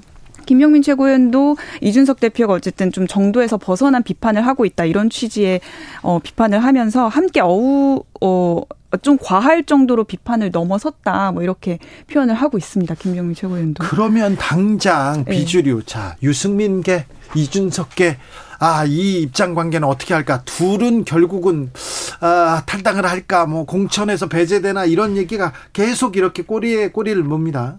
근데 어쨌든 이 비윤계나 이준석계나 이런 쪽을 향한 지도부의 메시지는 앞으로 계속 이 수위를 유지하지 않을까 싶습니다. 왜냐하면 이번 결과로 친윤 쪽에 확실히 당원들이 힘을 실어준다는 이 결과가 나온 거잖아요. 그래서 네. 조금 더 기세 등등한 이런 메시지가 계속 나올 것 같고 그럼에도 김 기현 후보, 김기현 대표는 후보 시절에 연포탕 정신 많이 강조했었잖아요. 네. 화합이라는 과제가 사실 제일 큰 과제인 건 맞고요. 그리고 뭐 아까 공천도 얘기하시기도 했지만 유승민, 뭐 나경원, 이준석 이번 전대 국면에서 좀 어, 어떤 잡음의 중심에 있었던 이 사람들이 다음 총선에서 또 수도권의 중요한 그 주자들로도 거론되고 있기 때문에 그렇게. 완전히 배제할 수는 없을 것 같습니다. 자, 그러면 안철수 의원은 어떻게 됩니까? 아, 이제 안철수 의원의 역할에 이제 관심이 쏠리는 건데요. 일단은 대통령실에 눈밖에 난 거는 확실한 거고요. 눈밖에 났 났습니까? 눈밖에 났죠. 이번 상황에서 대통령실이 막 공개적으로 네. 예, 공개적 그렇죠. 고발도 했었고 어쨌든 공개적으로 각을 세우다 보니까 당분간은 이제 안철수 대통령 안철수 후, 이제 후보 의원이 친윤계하고는 화합하기는 좀 힘든 상황이라서 좀 어, 어, 저도 당분간 행보에는 좀 퀘스천 마크가 찍힙니다. 자, 오연석 기자님. 네. 이준석 공천 받을 수 있을까요? 안철수 공천 가능할까요?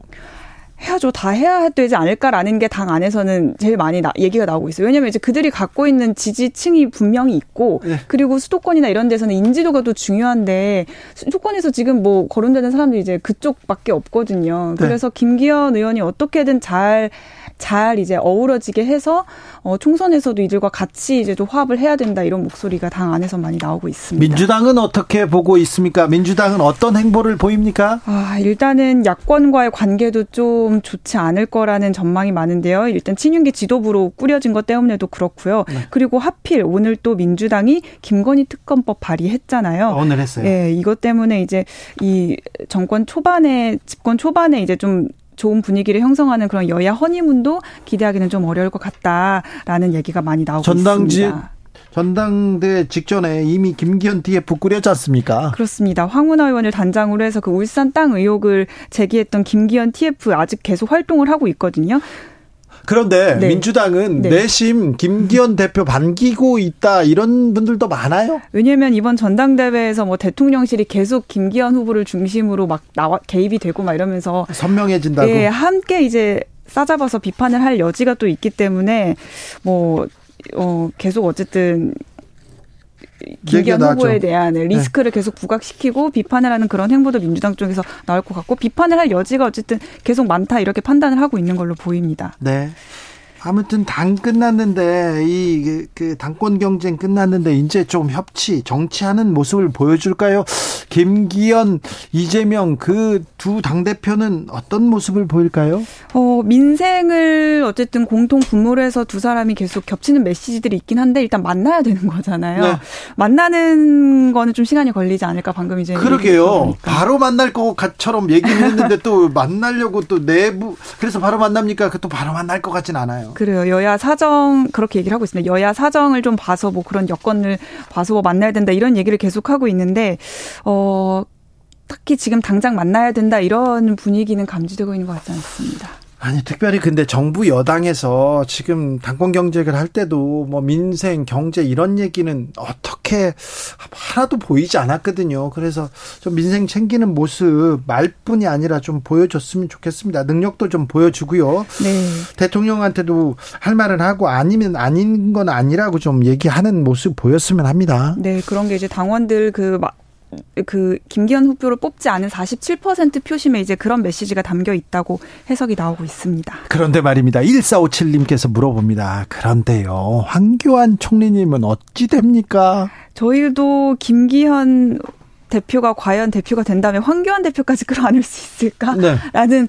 어, 생각이 많이 들었는데 그럼에도 이제 김기현 대표는 다 끌어안겠다는 뜻을 밝히긴 했지만 오늘 또 뭐 이제 선거 뭐 조작 부정 선거를 네. 또 들고 나왔잖아요. 예. 그래서 아 당분간 또 당과 거리가 좀 멀어지지 않을까라는 얘기가 다시요. 많이 나오고 있습니다. 그런데 황교안의 뭐라고 해야 되나 저력도 만만치 않은데 네. 이번에 좀 보여줬지 않습니까? 네 막판에 토론이나 이런 걸로도 존재감도 보여줬고 그리고 막판의 행보는 어땠냐면 뭐 정광훈 목사라든가 이런 약간 극우층이랑 되게 빠르게 막 손절을 하는 그런 행보도 보여왔었거든요. 네. 그래서 황교안 대표 입장에서는 이번에 꼭 대표가 되지 않더라도 얻은 게 많다 이런 얘기가 당 안에서도 돌았는데 네. 아 결국에 마지막에 또 부정선거 얘기를 다시 꺼내면서 아 또 당에서 좀 음, 아쉽다는 소리가 나오고 있습니다. 정순신 변호사 이제 사건은 이제 다 끝난 겁니까? 오늘 뭐 교육위에서 이제 현안 질의가 좀 있었는데요. 아무래도 전당대회나 이런 것 때문에 조금 관심이 오늘 뉴스에서 묻혀지긴 했었네요. 그러네요. 네. 이거 되게 중요한 문제인데 바로 이렇게 묻힙니까? 네, 여야 어쨌든 상임위 차원에서 현안 질의하면서 어 계속 좀 그것도 석연치 않은 부분이 또 있는 거잖아요. 다른 학교 문제도 있는 거고. 이번 기회로 학폭을 뿌리, 뿌리 뽑기 위해서 어른들이 좀 학교에서는 행복하게 아이들이 조금 공부할 수 있도록 뛰어놀 수 있도록 그렇게 그런 환경 만들어야 될 것 같습니다. 맞습니다. 예, 네. 국회에서 좀 더 논의를 해야 될 것 같습니다. 한결의 오연서 기자와 이야기 나눴습니다. 감사합니다. 감사합니다. 교통정보센터 다녀올게요. 김한나 씨.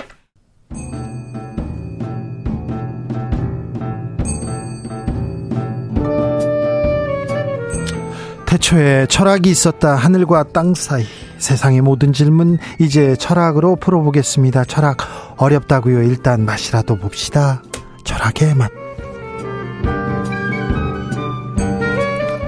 정치 철학자 김만권 박사 어서 오세요. 예, 안녕하십니까? 조영근 소셜랩 접경지대 소장 어서 오세요. 예, 안녕하십니까? 네. 김만권 교수님은 이제 개강했습니까? 예, 학교 뭐 개강은 했는데요. 네. 제가 뭐 연구 교수로 있어서 아. 예, 강의 의무가 없어서 다행히 그렇죠. 연구만 하신 매우 훌륭한 예, 예. 네.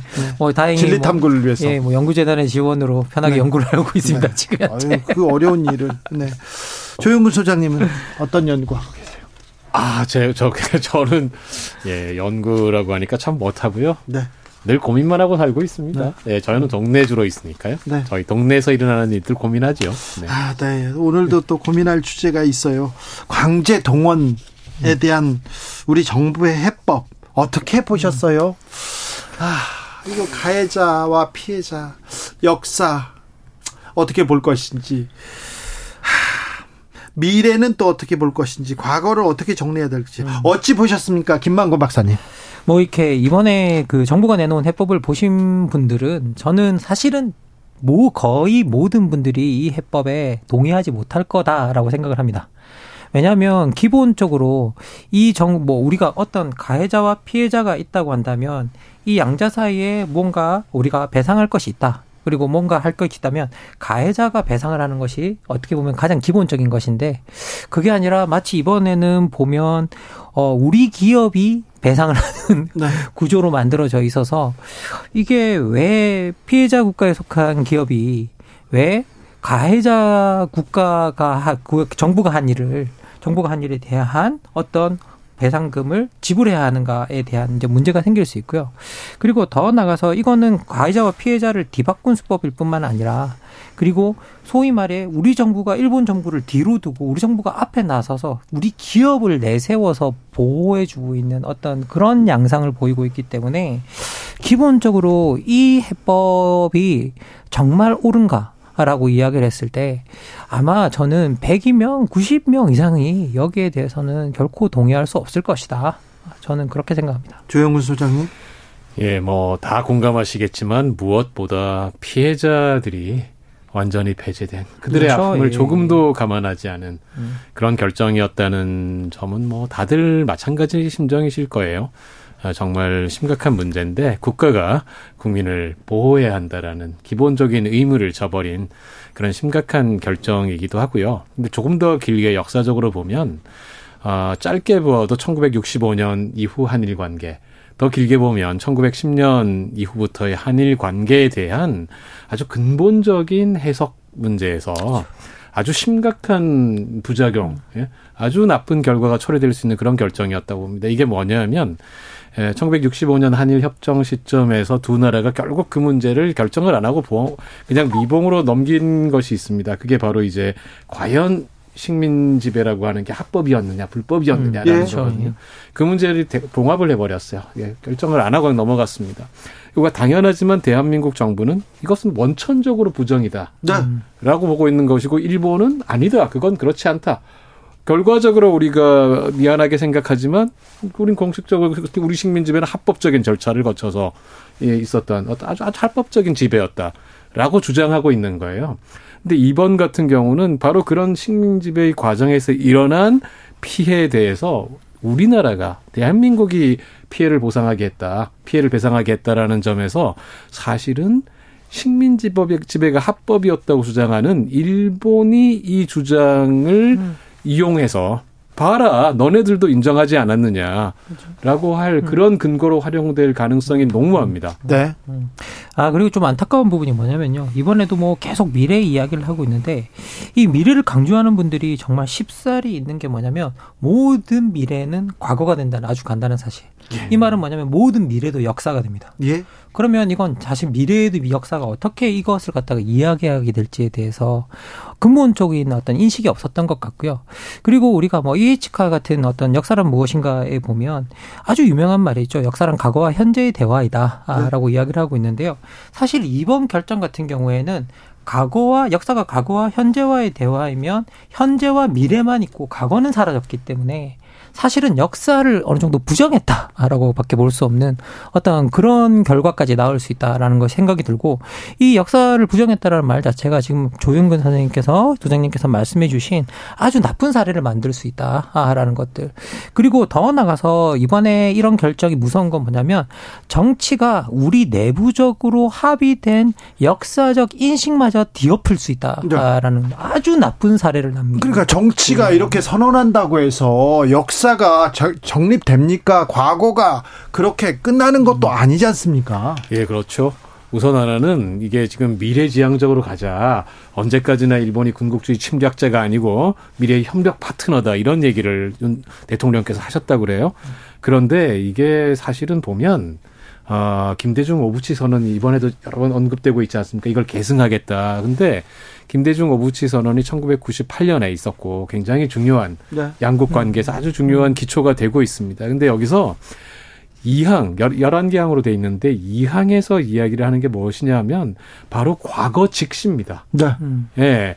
그러니까 다시 말하면 일본이 과거 한때 식민지 지배로 인해서 한국 국민에게 큰 손해와 고통을 안겨주었다는 역사적 사실을 겸허히 받아들이면서 통절한 반성과 마음으로부터 사죄를 한다. 자, 과거에 대한 네. 직시, 통절한 사죄, 그 얘기를 지적했고요. 그리고 네. 오부지 수상이 사과했어요. 그러게요. 사과를 했어요. 그 거기에서 미래에 대한 얘기가 나왔던 음, 겁니다. 그렇습니다. 근데 네. 그런 부분이 없이 그런데요. 음. 철학적으로 피해자가 가해자를 보고 네가 잘못한 거 알아. 내가 다 용서할게. 아, 피해자가 이것도 얘기하다는 피해자 옆에 사람이 음. 얘기했네. 피해자가 다 얘기할게. 그래, 내가 너가 잘못한 거 알아. 내가 다 잊고 미래로 갈게. 그러면 가해자가 어떤 제스처가 나와야 이게 손이 음. 맞잡아질 수 있는 거지 않습니까? 예, 기본적으로 저희들이 이제 그런 것들 때문에 어떻게 보면 그 전쟁 범죄에 관한 연구들이 쭉 이어져 왔고요. 음. 그리고 이제 뭐 하나 좀 말씀드리면 어 우리가 일본이 언제까지 사과하란 말이냐 이런 네. 말을 하시는 분들이 되게 많은데 이건 명확하게 학문적으로 뭐라고 이야기했냐면 피해자들이 이제 됐다고 할 때까지다. 라고 합니다. 네. 그리고 두 번째는 뭐냐라고 하면 그 어떤 피해자가 저 우리가 뭔가 하야하고 싶은 피해자가 자꾸 사과를 요구하는 이유는 뭐냐면 사실 피해자들도 그 고통스러운 기억에 입사해 있거든요. 아, 그렇죠. 더 잊고 싶죠. 예, 예. 더 잊고 싶어요. 예, 그래서 그 고통스러운 기억으로부터 벗어나는 가장 좋은 방법이 뭐냐면 가해자로부터 사과의 말을 듣고 용서하는 과정이에요. 그러니까 그 사과가 있어야 용서를 할 수 있거든요. 맞습니다. 많은 분들이 이렇게 이야기해요. 아, 그거 용서하고 그냥 보내라 그러는데 잘못한 사람이 용서를 안 비는데 용서하는 건 용서가 아니라 그냥 그 엘사 레리꼬거든요. 네. 그냥 보내버리는 거거든요. 그래서 이거는 뭐 말도 안 되는 과정이고요. 그리고 그런 사과가 분명히 있다라는 건 되게 중요한 부분이 뭐냐면 그 사과가 우리의 미래에 이런 일이 다시 없을 거야라는 약속을 보증하는 행위이기 때문이에요. 맞습니다. 그렇죠. 그리고 더 나가서 그 사과의 진실성은 어디서 나오느냐라고 하면 내가 잘못했기 때문에 그 당시 잘못한 것에 대한 모든 법 적인 책임을 지겠다라고 말하는 데서 있는 거거든요. 그렇죠. 그래서 배상도 따라와야 된다라고 우리가 이야기를 하는 겁니다. 그러면 왜 배상을 꼭 돈으로 받느냐는 분들이 되게 많은데요. 아쉽게도 인간이 저지른 행위, 그렇게 우리가 법적으로 감옥에 넣을 수 없는 행위잖아요. 여기에 대해서 우리가 되돌릴 수 있는 유일한 방법이 배상금밖에 없기 때문이에요. 그 상징적으로. 네. 예. 그래서 이 부분에 대해서는 여러분들이 좀 인식하셨으면 좋겠고요. 그래서 지금 현재 그래서 벌어지고 있는 이 모든 일들이 좀 어떻게 보면 비상식적인 절차를 밟아가고 있고 그리고 처음에 서두에 말씀해 주셨듯이 사실 여기에 주, 이 해법의 중심에 있어야 되는 건 한국 정부와 일본 정부가 아니라 피해자거든요. 자, 피해자가 네, 있고 네. 가해 기업이 있습니다. 그래서 이번에 이 외교부에서도 아, 원칙을 세웠는데 가해 기업의 배상과 그리고 일본과 가해 기업의 사과가 가장 중요한 원칙이었답니다. 근데 이걸 무시하고 그냥 밀어붙였어요.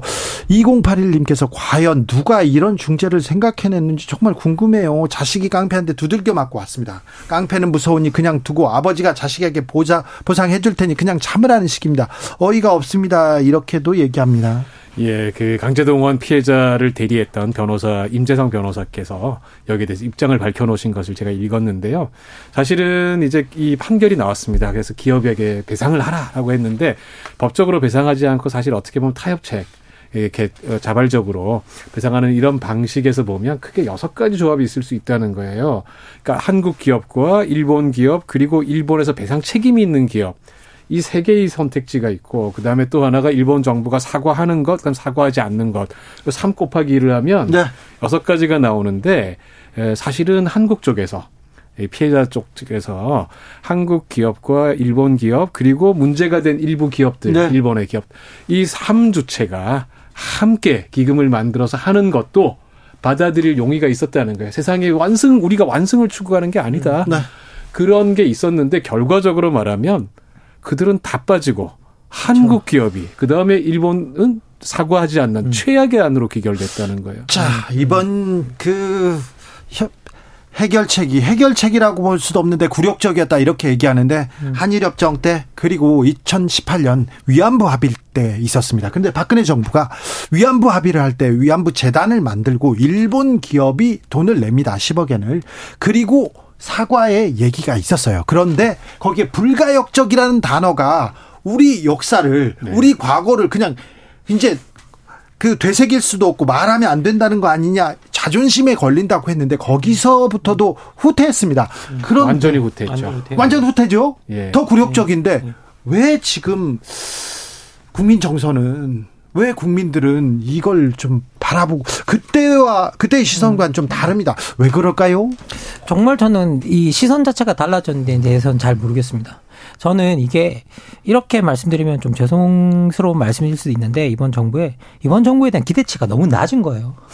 제가 봤을 때는. 네. 예, 기대치가 너무 낮고 그리고 사실 이게 이 문제가 사실 너무 오랫동안 끌려왔고 예? 그리고 많은 분들은 이 해법이 당연한 해법이 우리한테는 해법이 딱 정해져 있고 그 해법으로 따라오지 못한 부분에 대해서 어떻게 보면 그냥 실망감을 그냥 가지고 있는 거라는 생각이 들고요. 그리고 저는 기본적으로 우리가 이 사태를 들여다봤을 때 좀 아쉬운 부분은 뭐냐면 이번에 이런 합의가 나올 수밖에 없었던 상황이 너무 우리 정부가 일본한테 우리가 서두르고 있다라는 걸 계속 보였어요.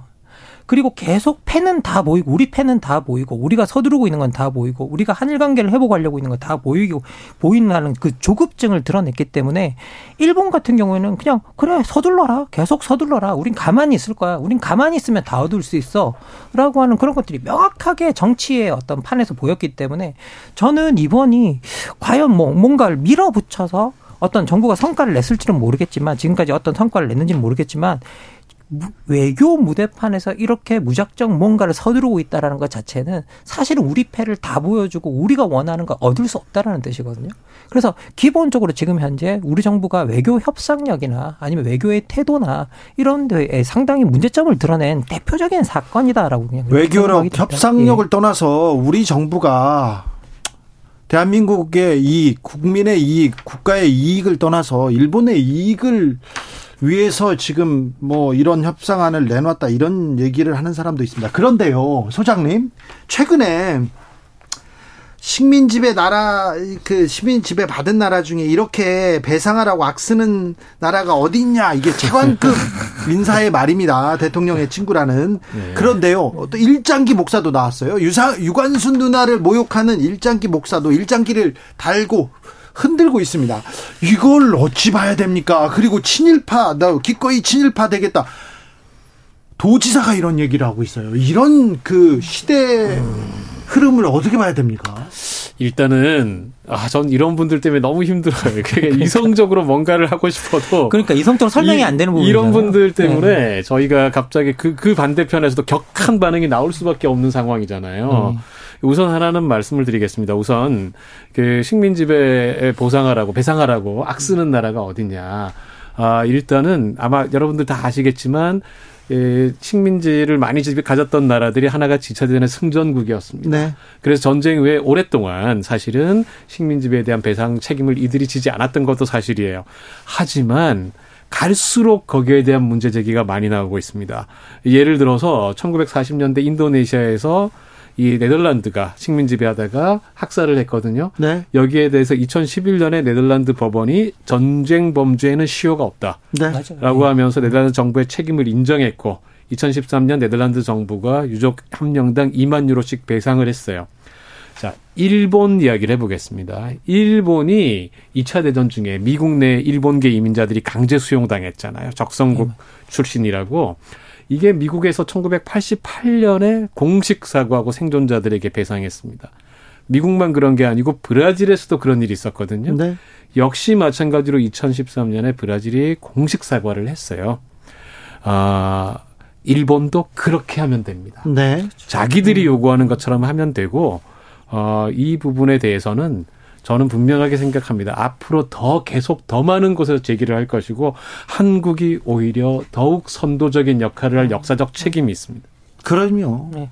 뭐 기본적으로 이렇게 그 이야기를 처음 들었을 때 식민 지배받은 나라 중에 뭐 지금도 사죄나 배상하라고 악쓰는 나라가 어딨냐라고 이제 그런 말을 들었을 때는 좀 약간 어처구니가 없었고요. 지금 사례는 워낙 우리 조영구 소장님께서 잘 소개해 주셨고 실제로 그런 일들이 일어나고 있고 정작 우리와 관계 있는 일본이 그런 방식으로 이제 맞습니다. 어떻게 보면 예. 보상을 네. 받았기 때문에 배상을 받았기 때문에 우리가 일본이 자기가 미국과의 관계에서 했던 것을 우리한테 옮겨오면 된다라고 이제 말씀해 주셨는데 그 부분도 상당히 맞는 말씀이라고 생각이 들고요.